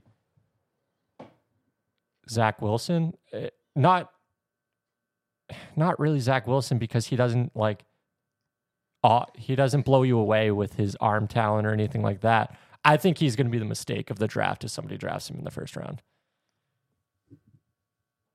What do you th- what do you think about Shedeur? Because he's at 26. I think Shedeur. I mean, well, he has more arm talent than than JJ does. I don't know. The wheels fell off Colorado late, man. I is is he's It's hard to it's hard to say. It's hard to evaluate. Like Yeah. that, he's a tough one to evaluate because I don't know. I mean, obviously TCU TCU proved to not be much this year, but you know they like they he they beat a ranked team week one. It's just like I mean, why did why did everything fall apart so quickly there? It's it's it's hard to say. Yeah, it is weird. He he's coming back though. So. Um, you think so? yeah. Um, So anyway, it's just because we kept coming back to Jayden Daniels, but Jayden Daniels isn't the only option at uh, you know, to draft in the mid first round, you know. Because we know that Sure. quarterback grades tend to get inflated too. So um yeah, I mean, we could we could see Penix, you know, come up to the first round too. That that would make seven if if all the Yeah, that was that was all the talk um, after Washington's win last weekend. It was that he would be a first round pick. So anyway, uh, okay, so yeah, Riley Leonard's on this. uh, uh, Leonard and Van Dyke are both on this list, but they they did they declare? And they can declare and still pull back, still, right? They can, That's yeah. allowed now, isn't it? Yeah, Riley Leonard went to Notre Dame, right? Uh, he was they were the talk was Notre Dame. Anyway, um, I think I think you're totally right. Don't be pressured into drafting Caleb Williams. He could be Kyler Murray. You know, you know, not 2.0. That would be a better version, right? Maybe I don't know. Maybe he could be a little bit better version of Kyler Murray, I guess. But I don't think he's a franchise quarterback. I don't either. And I really don't think Drake Maye is either. And a lot of people think the Patriots should take him. And I don't know. I don't love it. Not for the Patriots anyway. I like Drake Maye Miller and I like Caleb Williams, but Jane Daniels, please, please. Uh, yeah. Speaking of the Patriots, though, uh, it's you know, is this Bill Belichick's last? You know, we say is this Justin Fields' last game as a Bear? Is this Belichick's last game as the Pats head coach? And um, if it is, you know, and he goes out the wrong way with a loss to the Jets, he would tie the NFL record for uh, career losses as a head coach, which sounds worse than it is because you got to be good enough to stick around. And Right. um, I mean, has he? He hasn't doubled up. Uh, No, he, he pretty much he's doubled up his wins to his losses, hasn't he? So, um, but yeah, 165 losses uh, if he loses to the Jets this week, and then you got to figure with a chance to draft a quarterback. You know, the Patriots probably cave on that pressure to draft a quarterback. Um, I mean, how can they not? Right? You know, Zappe's not the guy. I mean, do, do you trade for Justin Fields? You know, I think like that's an option. I really um, do. yeah. If, if he's on the market. um, I mean, who, who else is right? Like, I'm I'd feel bad for Justin Fields in that scenario though, because like the well, not if he's got a new head coach, right? What if he's got what if he's got Harbaugh there, right? well, I mean just the the weapons that uh, are currently in the room for the Patriots. I think the Patriots have weapons. I think the problem's offensive line and quarterback there. Hunter Henry's good. Kendrick Bourne was good until he tore up his knee. Um, Pop Douglas has shown some flashes as a rookie, but like he's not. You don't want to rely on Pop Douglas. I don't know. I mean, maybe the Patriots, you know, got spoiled with with Brady for a long time. and- DeVante Parker is a name, but not a production guy at this point. Nah, Rhamondre a- Stevenson's good. He's a good running back. Yeah, and, Zeke, and Zeke really came alive late in the year too. yeah, and and they, I mean, again, they need better line play because Yeah. it's it's not a, it's not a great offensive line. Um, but yeah, I mean, uh, again, we'll have plenty of time to talk longer term about Belichick and everything. But do you think this is his last game? Have you given it some thought? And is like, are you going to watch this game? So Are you going to mentally prepare yourself to possibly be saying goodbye to Belichick this week? So I wasn't ready to until Belichick became ready to, which happened today, I believe. Uh, he he said a very un-Belichickian thing to the media. Um, also, it was announced at like 9 a.m. for his 11 a.m. press conference that he wasn't going to be in the building, which is the first time that's happened since COVID. He he zoomed into his press conference. They said he is sick, which he very well could be. Um, but that's just already a weird vibe, Yeah, and I pre- I'm pretty sure he's gone to press conferences sick before. right? He sounds like it every time. So I'm pretty sure It's he's. New England winters, man. Come Yeah. calm down. But um, he also said like, uh, we'll have time, or you know, I've enjoyed. I'm I'm gonna mess it up, but pretty much the it was I've enjoyed my time as the Patriots. We'll have time. You know, I've enjoyed my time coaching the Patriots. We'll have time to talk about you know my future at another date. I'm preparing for the New- York Jets, where for the past two months it's been I'm preparing for the Chiefs. I'm preparing for the Bills. I'm preparing for the Dolphins. I'm pre- with no other. He's trying to make some peace with the media, and and he's trying to give him a little something. You know, that's kind of a false narrative. He he is short with the media a lot, but if you ask him a question that piques his interest, he'll go on for 10 minutes. Well, yeah, but there aren't many of those, and there are lots of questions that he could give an answer to, and he's just a dick for no reason. He is a dick sometimes. for no reason. For no reason. No, no, no. That's the thing. I don't. I don't really fault anybody for being a dick. Like even Nick Saban. There have been times where I'm like, like, yeah, that, you know what? He was in his rights to answer that like a dick. You know what I mean? There's times when I've been like, like, why the, why did he have to do that? But like, Belichick is just a dick for no reason. Sometimes. Yeah, but sometimes he'll throw a curveball and be nice. He'll he'll uh, go to the podium and it'll be like, mm, uh, Patriots beat writer tweeted this out Christmas Eve or the eve of Christmas Eve. He st- he steps to the podium and goes, "You guys done your Christmas shopping yet?" He's a human sometimes. It's just yeah, but it's so bizarre that that's like that's like a anomaly, an- yeah. that it's an Easter egg for for you know what I mean.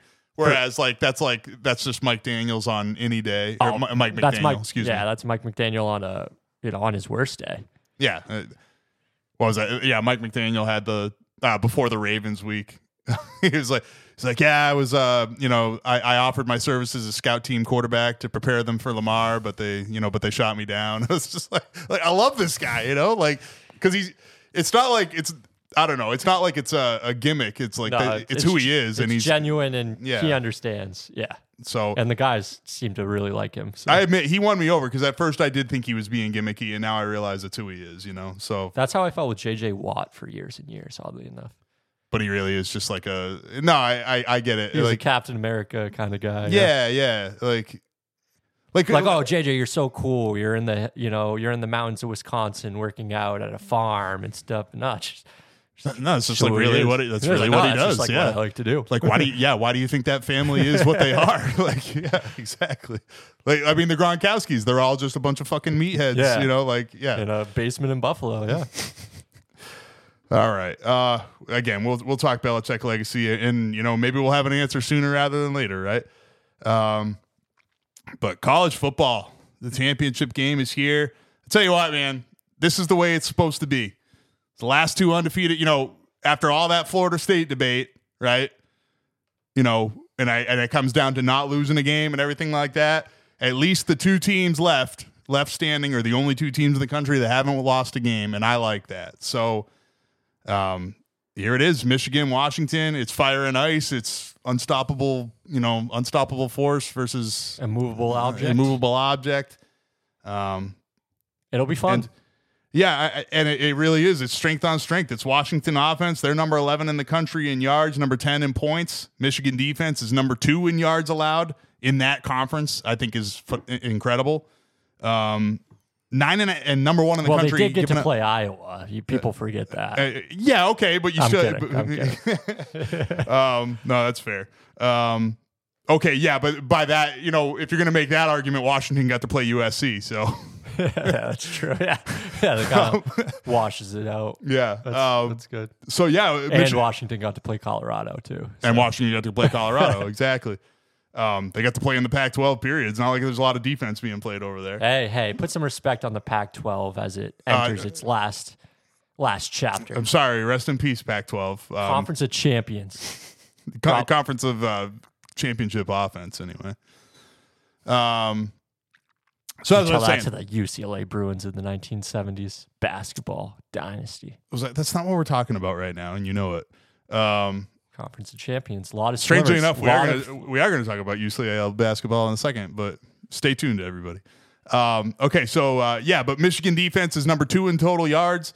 Uh, number one scoring defense, nine and a half points a game. Yes, Iowa helps, but you know, um, Washington pass offense, 357 yards a game. That's number one in the country. Michigan pass D, number two at 150 yards a game allowed.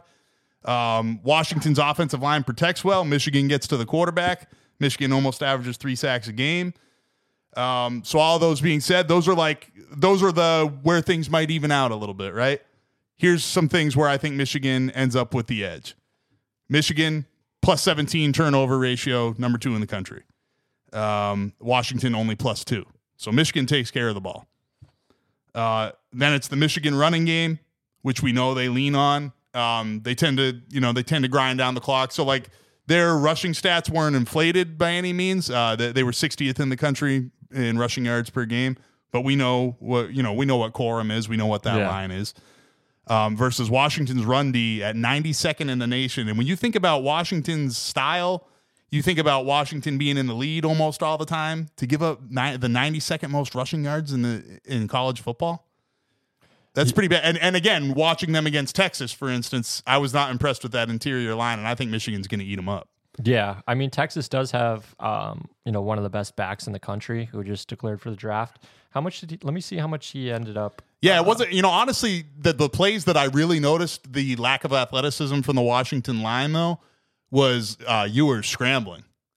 So Yeah, you yeah Ewers had a good game rushing. Yeah, eight for fifty four, nine for sixty four. Yeah, they they had success against. They just didn't carry it a lot. Nine for sixty four, nine for fifty nine, eight for fifty four, and then two two backs got one carry each. Actually, looks like one receiver. Um, but that's but that's yeah, that's Getting like seven. chunks, That's yeah. like uh, yeah, high sixes, high sixes, almost seven to carry. and I think Michigan's going to be happy to take that. And Washington's going to commit to stop the run, and McCarthy's going to have to make a few plays, but I think he will.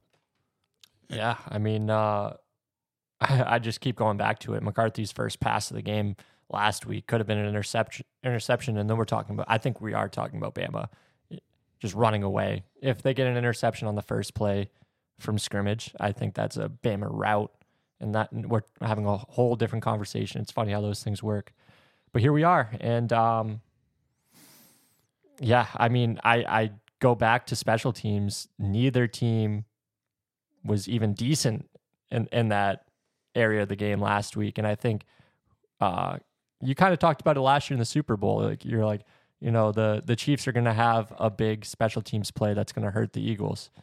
I think I won't give myself that much credit. I said the only way the Chiefs win is win the turnover Oh, okay. battle and re- and and ha- and beat them on special teams. And Okay. that, and that's what happened. all right, rewriting history a little bit, but that's okay.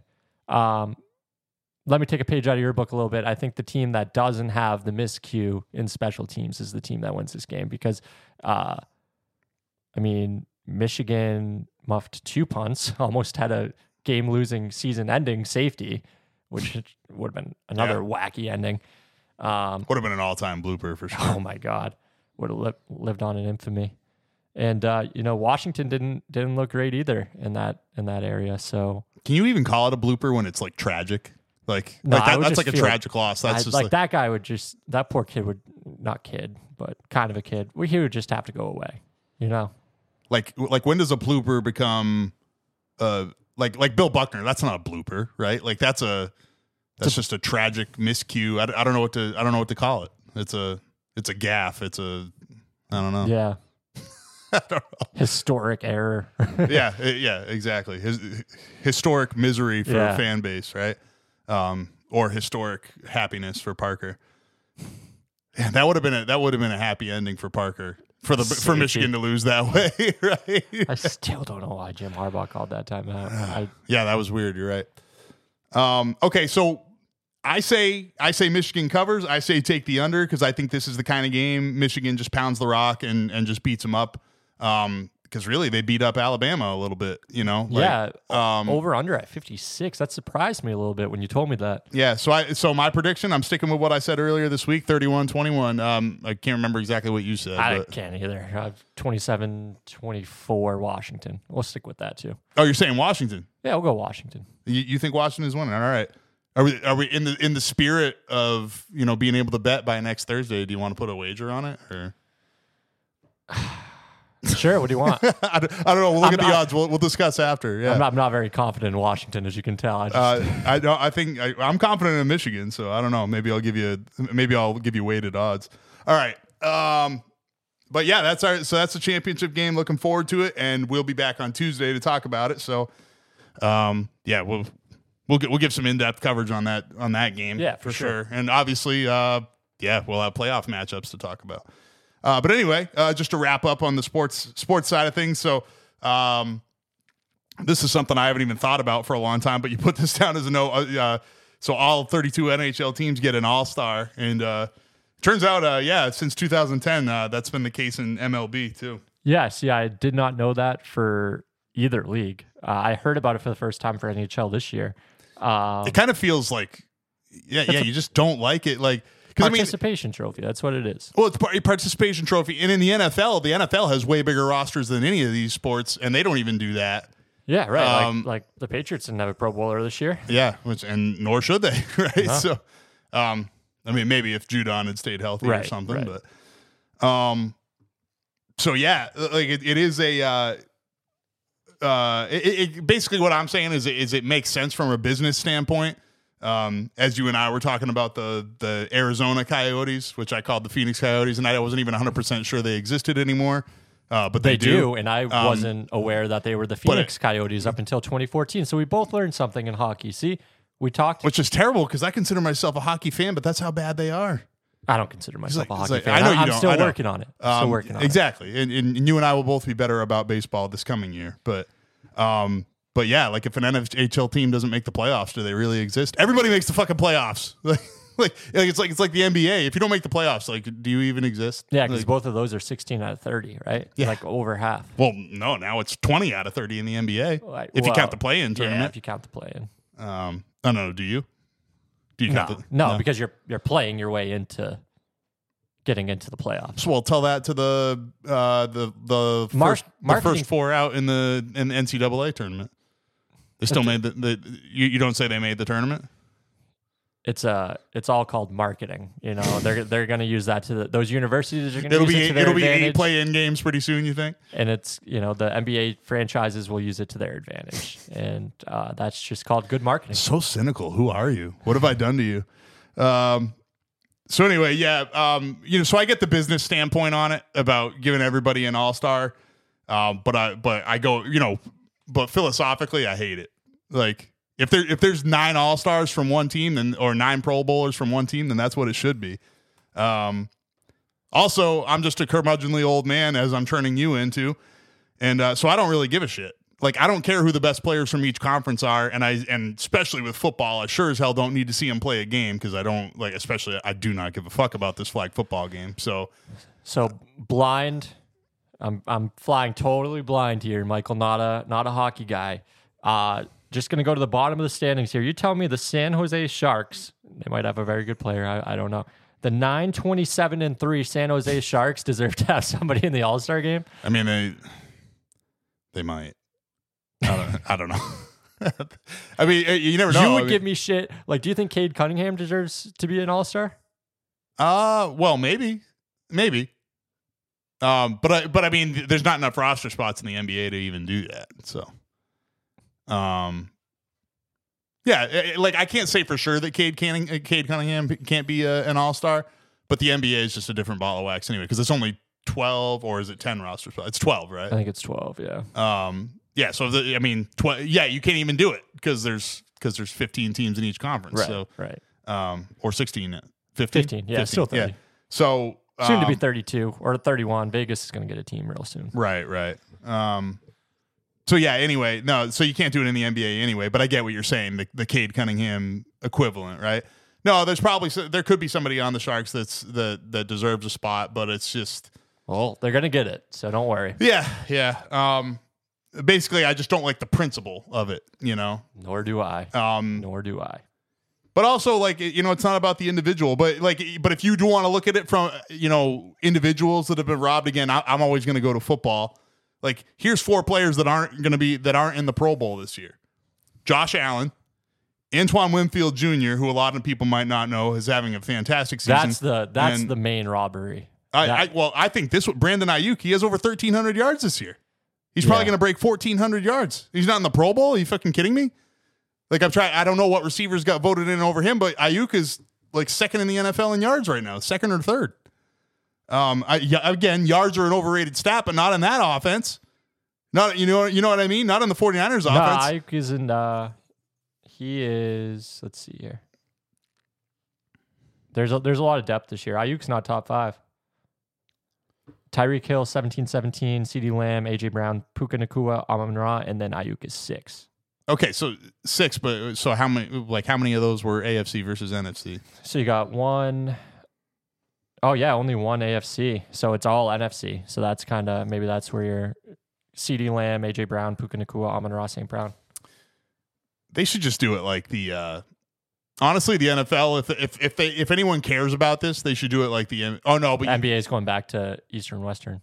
oh are they? Yeah. Okay, whatever. I don't really care about either one. Here's what I know. yeah, I don't care because I don't care who the best conference is, or the best players in the conference are. Like like the All Pro team that matters. Like who was the best? Yeah. Who, who was the best? Who are the best two corners in the NFL? Who are the best la- le- left tackle and right tackle in the NFL? But sure. I, I get what you're saying. They both matter because some players have, you know, contract incentives tied into these things. And to get robbed when Yeah, well, you, You shouldn't get it. robbed because you were in a stronger conference. Yeah, no, Like- hundred percent. Like just just make it like yeah. If I make any of the All Pro teams, so second team. I mean, they go to third team, don't they? I'm not sure about that. I know they go to two. They they could go to three. Um, NFL only goes to second team, but Vermont High School goes to third team. Basically, if you're a senior, you make it. Um, all right. Uh, well, anyway, that I think that's enough for uh, sports. Other than what we're going to cover in history, holidays and history. Um, yeah, man, we're in the dog days now. You know, I, I think I've said this before, but people say dog days of summer. Fuck that. They're like this is this is the dog days of winter. You know, holidays are over. January and February suck. Like March, there's some. There's starting to be some hope. There's some madness. There's like yeah, there's some madness, right? And there, and then you know there's starting to be some uh I don't know, like you're like, "Oh, hey, maybe winter's over." Ah, just kidding. Fuck you, you know, and you get one more Tori, let me but- introduce you to February vacations. Uh, So- they were a thing when we went to school, right? Yeah, dude, it's been a long time. Thanks. Like No. liter- literally half my lifetime ago. Hey, hey, hey. This isn't a diss, man. I I rediscovered them last year and I'm I'm taking another one this year. It's the perfect time to take a vacation. It's towards the tail end of winter, but it gives you something to look forward to during winter. And then you get to go and not work for a few days. Actually, I nice. think it was the end of February into March. Um, Casey wants to Casey wants to take a, a trip to Sedona, and she's and she just said like, book it. do you do you want to come or not? So yeah, I should I should probably do it. You're right. Um, and it would be something to look forward to.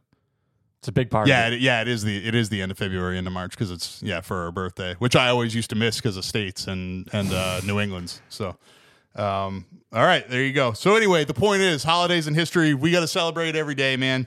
Um, especially as you get you know more and more grumpy uh, and get a little older. You got a birthday coming up, so um, you know you still you're still three years from thirty though, so plenty of plenty of time. You know, Plenty of time to be reckless still. yeah you know and and uh and and just don't be don't be so you know bummed out you know because don't be like me it's, i guess that's the January 6th, there's a lot of people celebrating that a few years ago, right?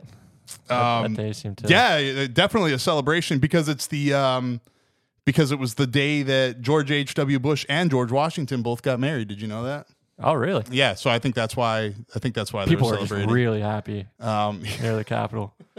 just really love the idea of love. that was a that was a pretty that's pretty high up on the list of bummer days in um in american history for me honestly All right, so Like, we'll, was... we're not going to talk about it because we're celebrating things like National Bean Day. Um, is this any beans or is it baked beans? What's the deal It, here? it just said vague beans, you know, uh, t- pick and choose your your liking. um, you know, like I, I do like a bag of frozen vegetables every day, and green beans are just like they go down the easiest, and I get to say I ate my fucking vegetables, you know. So like even I, I even appreciate those beans, but baked beans, good shit.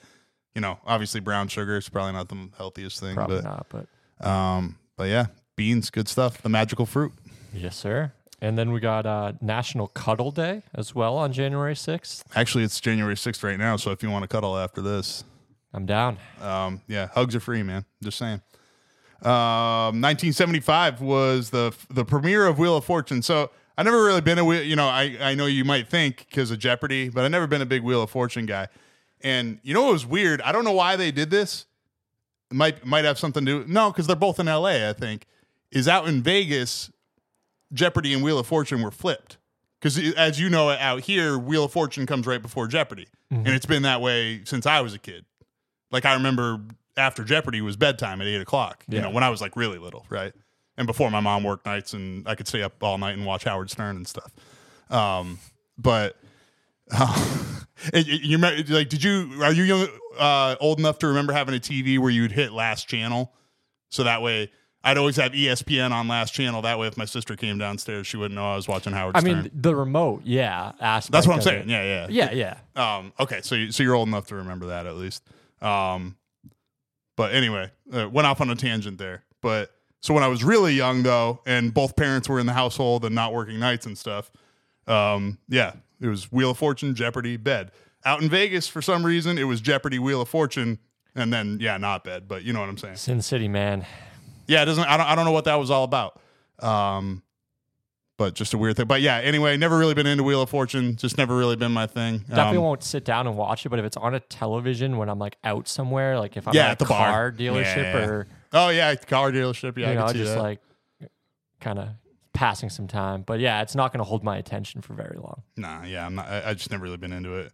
It is fun to watch like the epic fails though, Yeah, um, which probably says something about me as a person. Um, the South Park. Uh, there's a good South Park bit or two on that. yeah, yeah, yeah. Um, uh, all right, 1994. Uh, we already talked about this, and, uh, and and I don't remember your answer to like. Do you know much about it since this is three years before your birth? Or No, I really so don't. Nancy Kerrigan was, uh, you know, she was like the next prodigy in figure skating. Oh yes, I do. of the Olympics. I, I never remember her name. Yes, I do. Uh, so- so I've seen the doc. I've seen the so doc. so you know Tonya Harding's name better than Nancy Kerrigan then. right, right. And uh, so, and Tanya Hart, and that's what Tonya Harding wanted. and she, Yep. so she uh, apparently she paid somebody to whack Nancy Kerrigan in the knee. Nancy Kerrigan ended up getting the silver medal anyway. Whatever. Let's all move on. But that was 1994. So Jesus, that was, that was 30 years ago. Holy shit, I'm old. January 7th is Harlem Globetrotters Day. I think it was also the founding of the Globetrotters based on history.com. Um, that was actually, I was telling you, it was a trivia question. I can never remember the yeah, that's a it's Sweet Georgia Brown. I couldn't so at trivia I couldn't remember the name, but such maybe a such a bop. uh, yeah maybe I'll ever- never forget. Have you ever been to a Globetrotters game? I have, um, or or maybe a knockoff of the Glo- or was it the Globetrotters? I actually yeah, can't there- remember. there's the knockoffs for sure. I'm not. I think I've been to both. I I know I've been to at least a knockoff. I th- one of them I think even picked me up and let me dunk it when I was a really really small That- kid. Yeah. That's cool. Yeah. Um, yeah, f- fun stuff. You know what I mean? It's it's kind of crazy. Like baseball took so long to come up with that. You know, with the the Savannah Bananas and. yeah. Like, is it a whole league or is it just the Savannah Bananas and they have a bunch of. I think of they're just playing college. I don't. I'm just kidding. But imagine them just playing like a like a low level college team. yeah, or they're, yeah, they're like they're just low A ball. Yeah, like, guys out there on stilts and shit. got like a guy like on steroids. Like oh, you're just getting strike striked out, struck Fucking out. Old guys having a heart attack. You're making a mockery of the game. Uh, anyway, uh, oh, National Bobblehead Day. You know, I don't actually have any bobbleheads. Like, I got a, I got nothing against bobbleheads, but uh, just Kind of creepy. Like if you go into, have you ever been into a room with somebody that like collects bobbleheads? okay. Lots of bobbleheads. Yeah, I guess that would be kind of creepy. Yeah. Yeah. Um, I put on I put this on because I wrote something about a bobblehead once, and then I just get bombarded with bobblehead emails, work emails, like Oh, the, press like the spam emails about bobbleheads. and it's just like, hey, this is this person's bobblehead, and It's weird the things that catch on, man. Just like I mean, bobbleheads it's a huge. a bobblehead uh, Hall of Fame. Uh, please unsubscribe me from your email list. Where, where is the bobblehead Hall of Fame? I they I should know by the amount of volume that they they flood my inbox. I want to say it's in Ohio. You've been tuning it out for so Yeah. long. Yeah. Uh, uh, old rock day. Is this like like the physical rock, like like yeah, a stone? Like, yeah, old rocks are cool. You're, you're- Dude, I mean, I mean, did every little kid have a rock collection when you were when you were like you were a little kid? Did you? Because I did. um, I collected rocks, but I didn't have a rock collection. If that makes sense, I didn't hold on to them for a long time. There's like a rock or two uh, that I still like. There's a rock that I picked up when I was a really young kid, and it looked like the shape of New Hampshire. I still have that. That's cool. Yeah, or I guess Vermont if you flip it upside down. So, um, yeah. I mean, Perspective. Did you collect rocks? uh, yeah, I did. I mean, like I, you know, like I guess we never really had any like uh, precious gemstones or anything like that. But yeah, I, you know, I collected rocks, shiny things. You know, it's what it's what kids do. Yeah, bobblehead Hall of Fame update, Milwaukee. So that's close. Oh, Ish. okay. Yeah, Midwest. Yeah, good call. Um, okay. Uh, 1950. Uh, you guys would probably never guess the number one song on the charts. Keep in mind, this is January 7th. The number one song on the charts, January 7th, 1950, Rudolph the Red-Nosed Reindeer. I would Christmas spirit lives on. no, I would blow my fucking brains out because because uh, not like even by like the whatever the biblical shit or whatever, it's not even Christmas anymore. It's January seventh. January sixth is the last day, Yeah, yeah. so we're not even on the We conveniently skipped that over. In the, like, so yeah, yeah, we didn't like we didn't even do that. But yeah, so Christmas is long gone. If I have to listen to fucking Christmas music 12 days after Christmas, no, I'm done. No, thank you. E- s- Even even a cheerful little, you know, um, yeah, like I'm little already, number like Red Rudolph. Uh, I'm already at the edge of like Happy New Year. I sent an email today and I said Happy New Year, and I asked, "Is it too late to ask Happy New Year?" I think it is. I think I made an error today. Like, you know, yeah, shit, you don't really remember Y2K either, but like I, I typed the wrong year and I, you know, almost blew up the newspaper, Oh, you know, because I, because I typed 2023 instead of 2024. Yeah. Um, Computers just can't calculate that kind of actually, I'm not. change. I also am not 100% sure it was me. I think it might have been somebody else. But anyway, Sorry, I did 2025 the other day. so, but really? Yeah. interesting. Looking forward. Um, but since we're talking about number one song on the charts, um, you and I, we've done this a couple of times. So the number one song on the charts, uh, your year of birth, 1997, "Unbreak My Heart," Toni Braxton. Are you, are you familiar? I'm sh- uh, not sure. Unbreak my heart. No, not not ringing any That's bells. not doing it for me, but I'll, I'll look it up later and I'll get back to the listeners. I mean, I sang it perfectly, so I don't know what your problem is. Uh, he- but my birth year, 1986, "Say You, Say Me" by Lionel Richie. We did listen We to this we one. listened to the first minute and we were like, nope, no idea. No, sir, not me. So sorry, Mr. Richie. Um, January 8th, uh, show and tell at work day. uh, Just got to bring it back. Maybe bring those rocks that you were collecting. yeah, you know, well, I don't have them anymore. I mean, you know, my stepdad made my mom get rid of a, a lot of stuff that, that she kept. Uh, but like I told you, I wrote that that Super Bowl book about the Bills and the Eagles in the Super Bowl when I was like five. That might actually still be kicking around. I don't know. It was in pencil too, so it's all faded and shit. Last time I saw it, anyway. Um, National Fourth Graders Day. Hmm. I mean, I mean that that's uh, that's giving some love to South Park too. I guess you know Yeah. they bump up to the fourth grade. I kind of, I'm just going to tease um, one of the January 9th holidays. We're to, so basically, National Fourth Graders Day, cool. If you celebrated it a little bit too much, though, uh, a little problematic, and you're probably going to be celebrating National Law Enforcement Day with a police officer, which is January 9th. So uh, just try to take it easy a little bit there. Oh, was that a pedophile joke? Yes. Oh, okay. It's okay. We, we can say it. That's, I mean, I mean, these are just jokes, you know? That's, that's sorry. I mean, we're at the end of the show. It's, it's time to wrap it up, obviously. Uh, okay. Uh, 1972. Dude, I asked you about this before the show. You had no idea. I had no idea. We both consider ourselves pretty big sports fans. Neither one of us had a fucking clue. Freshmen were not allowed to play varsity college sports until 1972. Yeah, that's wild to me, especially when you think about like the one and done rule in the NBA. Now, right? Right. Yeah. and Um, like even going straight from high school to the NBA, like that was a that was a thing. And Yeah, it's it's crazy. Um, it had a lot to do. I, I guess Kareem Abdul-Jabbar had a lot to do Right. with it. Um, because they were just like this guy could have played as a freshman. And then again, I mean, we you know bringing it full circle because you talked about the evolution of the game at the beginning, evolution of the game at the end. Um, we've seen examples of guys that like just you know I, I told you about Mike Williams. Do you remember the name Maurice Clarett? yeah, Because because Parker will. Yeah, because yeah. he was Ohio State. Um, but that was another guy that tried to come out too early. Um, and you know, God, he ran like a four seven four four running back that ran a four seven four forty. He was slow. Um, but yeah, like football, I I think three years is the minimum, and and even then, those guys really aren't physically ready. Like like. You know what I mean? Like they, they still take, they still need. uh They're not done baking. You know. yeah. I'm sure Um, there's there's freaks that are the exception to the rule, but I, I Yeah, but you know what? Mike Williams and Maurice Clarett would have been the guys that you said that about, and they weren't. So you know. Um, also, 1835, the national debt was zero dollars. Good times. It was like first and last time. So, um, it's a little higher today. uh, just a tad. Um, but it's all monopoly money anyway. It's not even real. Um, 1992. I just I had to put this on there because politicians humiliating themselves is one of my favorite things.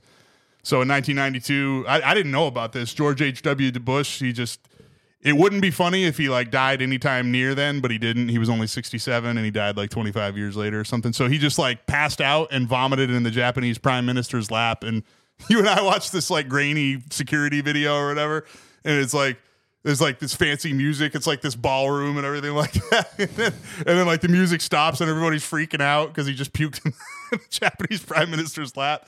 And it's just even funnier to me because because like George H. W. Bush is like hard ass, tough guy, ex CIA. Right. You know what I mean? And he has this like huge humiliating moment. So for me, that's fun because I'm a terrible person. Um, but only because he's a politician. That's all. it- You know, I'm not. I'm not a totally horrible person. Uh, okay, yeah. Back to January 9th, National Law Enforcement Day. Love your love your law enforcement people For sure. I don't know. I mean, it's talk about thankless job. We have one, um, but nowhere near as thankless as what they do. And move over when they're pulling somebody over. Oh Like, don't- God, so stupid. What are you doing? Yeah, like the highest well, risk. Yeah, first of all, get the fuck over when their lights are on, like Yeah. you know any emergency vehicle, and also yeah, move over and slow the fuck down when they have somebody pulled over. Like they shouldn't have to worry about want that shit. I want to run people off the road when I see them just not move over and like not slow down. Yeah, for I mean, li- they're literally like thinking about like, do I need to have my weapon ready, or like they need to be focusing on a lot of other things, whether they're going to get fucking crushed by somebody you know driving behind them. Yeah, I'm with you. Um, just mentioned Kareem Abdul-Jabbar, 1972. His Bucks beat the Lakers to snap the Lakers' 33 game winning streak. Uh, this was in 1972 as well, and um, that is the longest winning streak. It, like we couldn't believe it because we were like we were looking into the Bulls, the Warriors, all those. Um, that's the longest winning streak in um, major American professional sports, still to this day.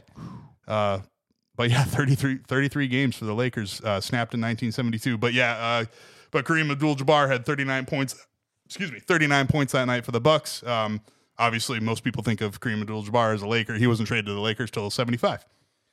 And uh, great one to end on. 1493, Christopher Columbus saw quote unquote manatees. This fucking moron. No, quote unquote, mermaids. Uh, oh, sorry. Yeah, he's yeah. He's, Jesus, I'm a moron. Um, but he's a moron too. And uh, yeah, so he saw mermaids, and uh, this is a direct quote from his diary or whatever the fuck he had. Um, he described them as not half as beautiful as they are painted. They're manatees. Oh man, because they yeah, because they were manatees. and I'm like, whatever, man. People were so dumb back then.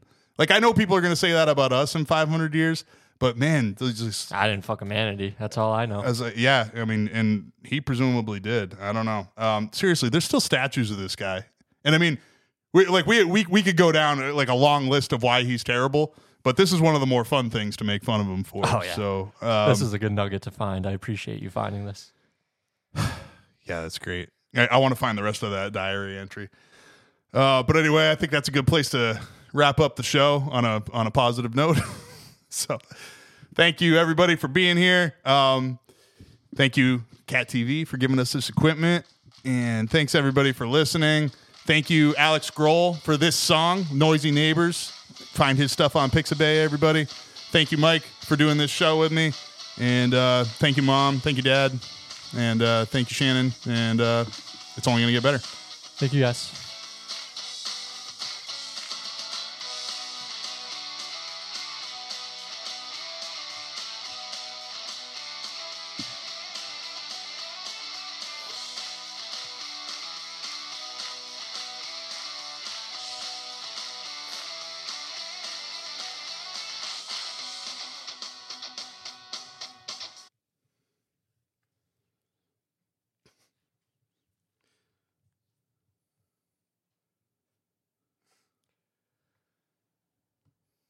Think that was the best one we've done in a while.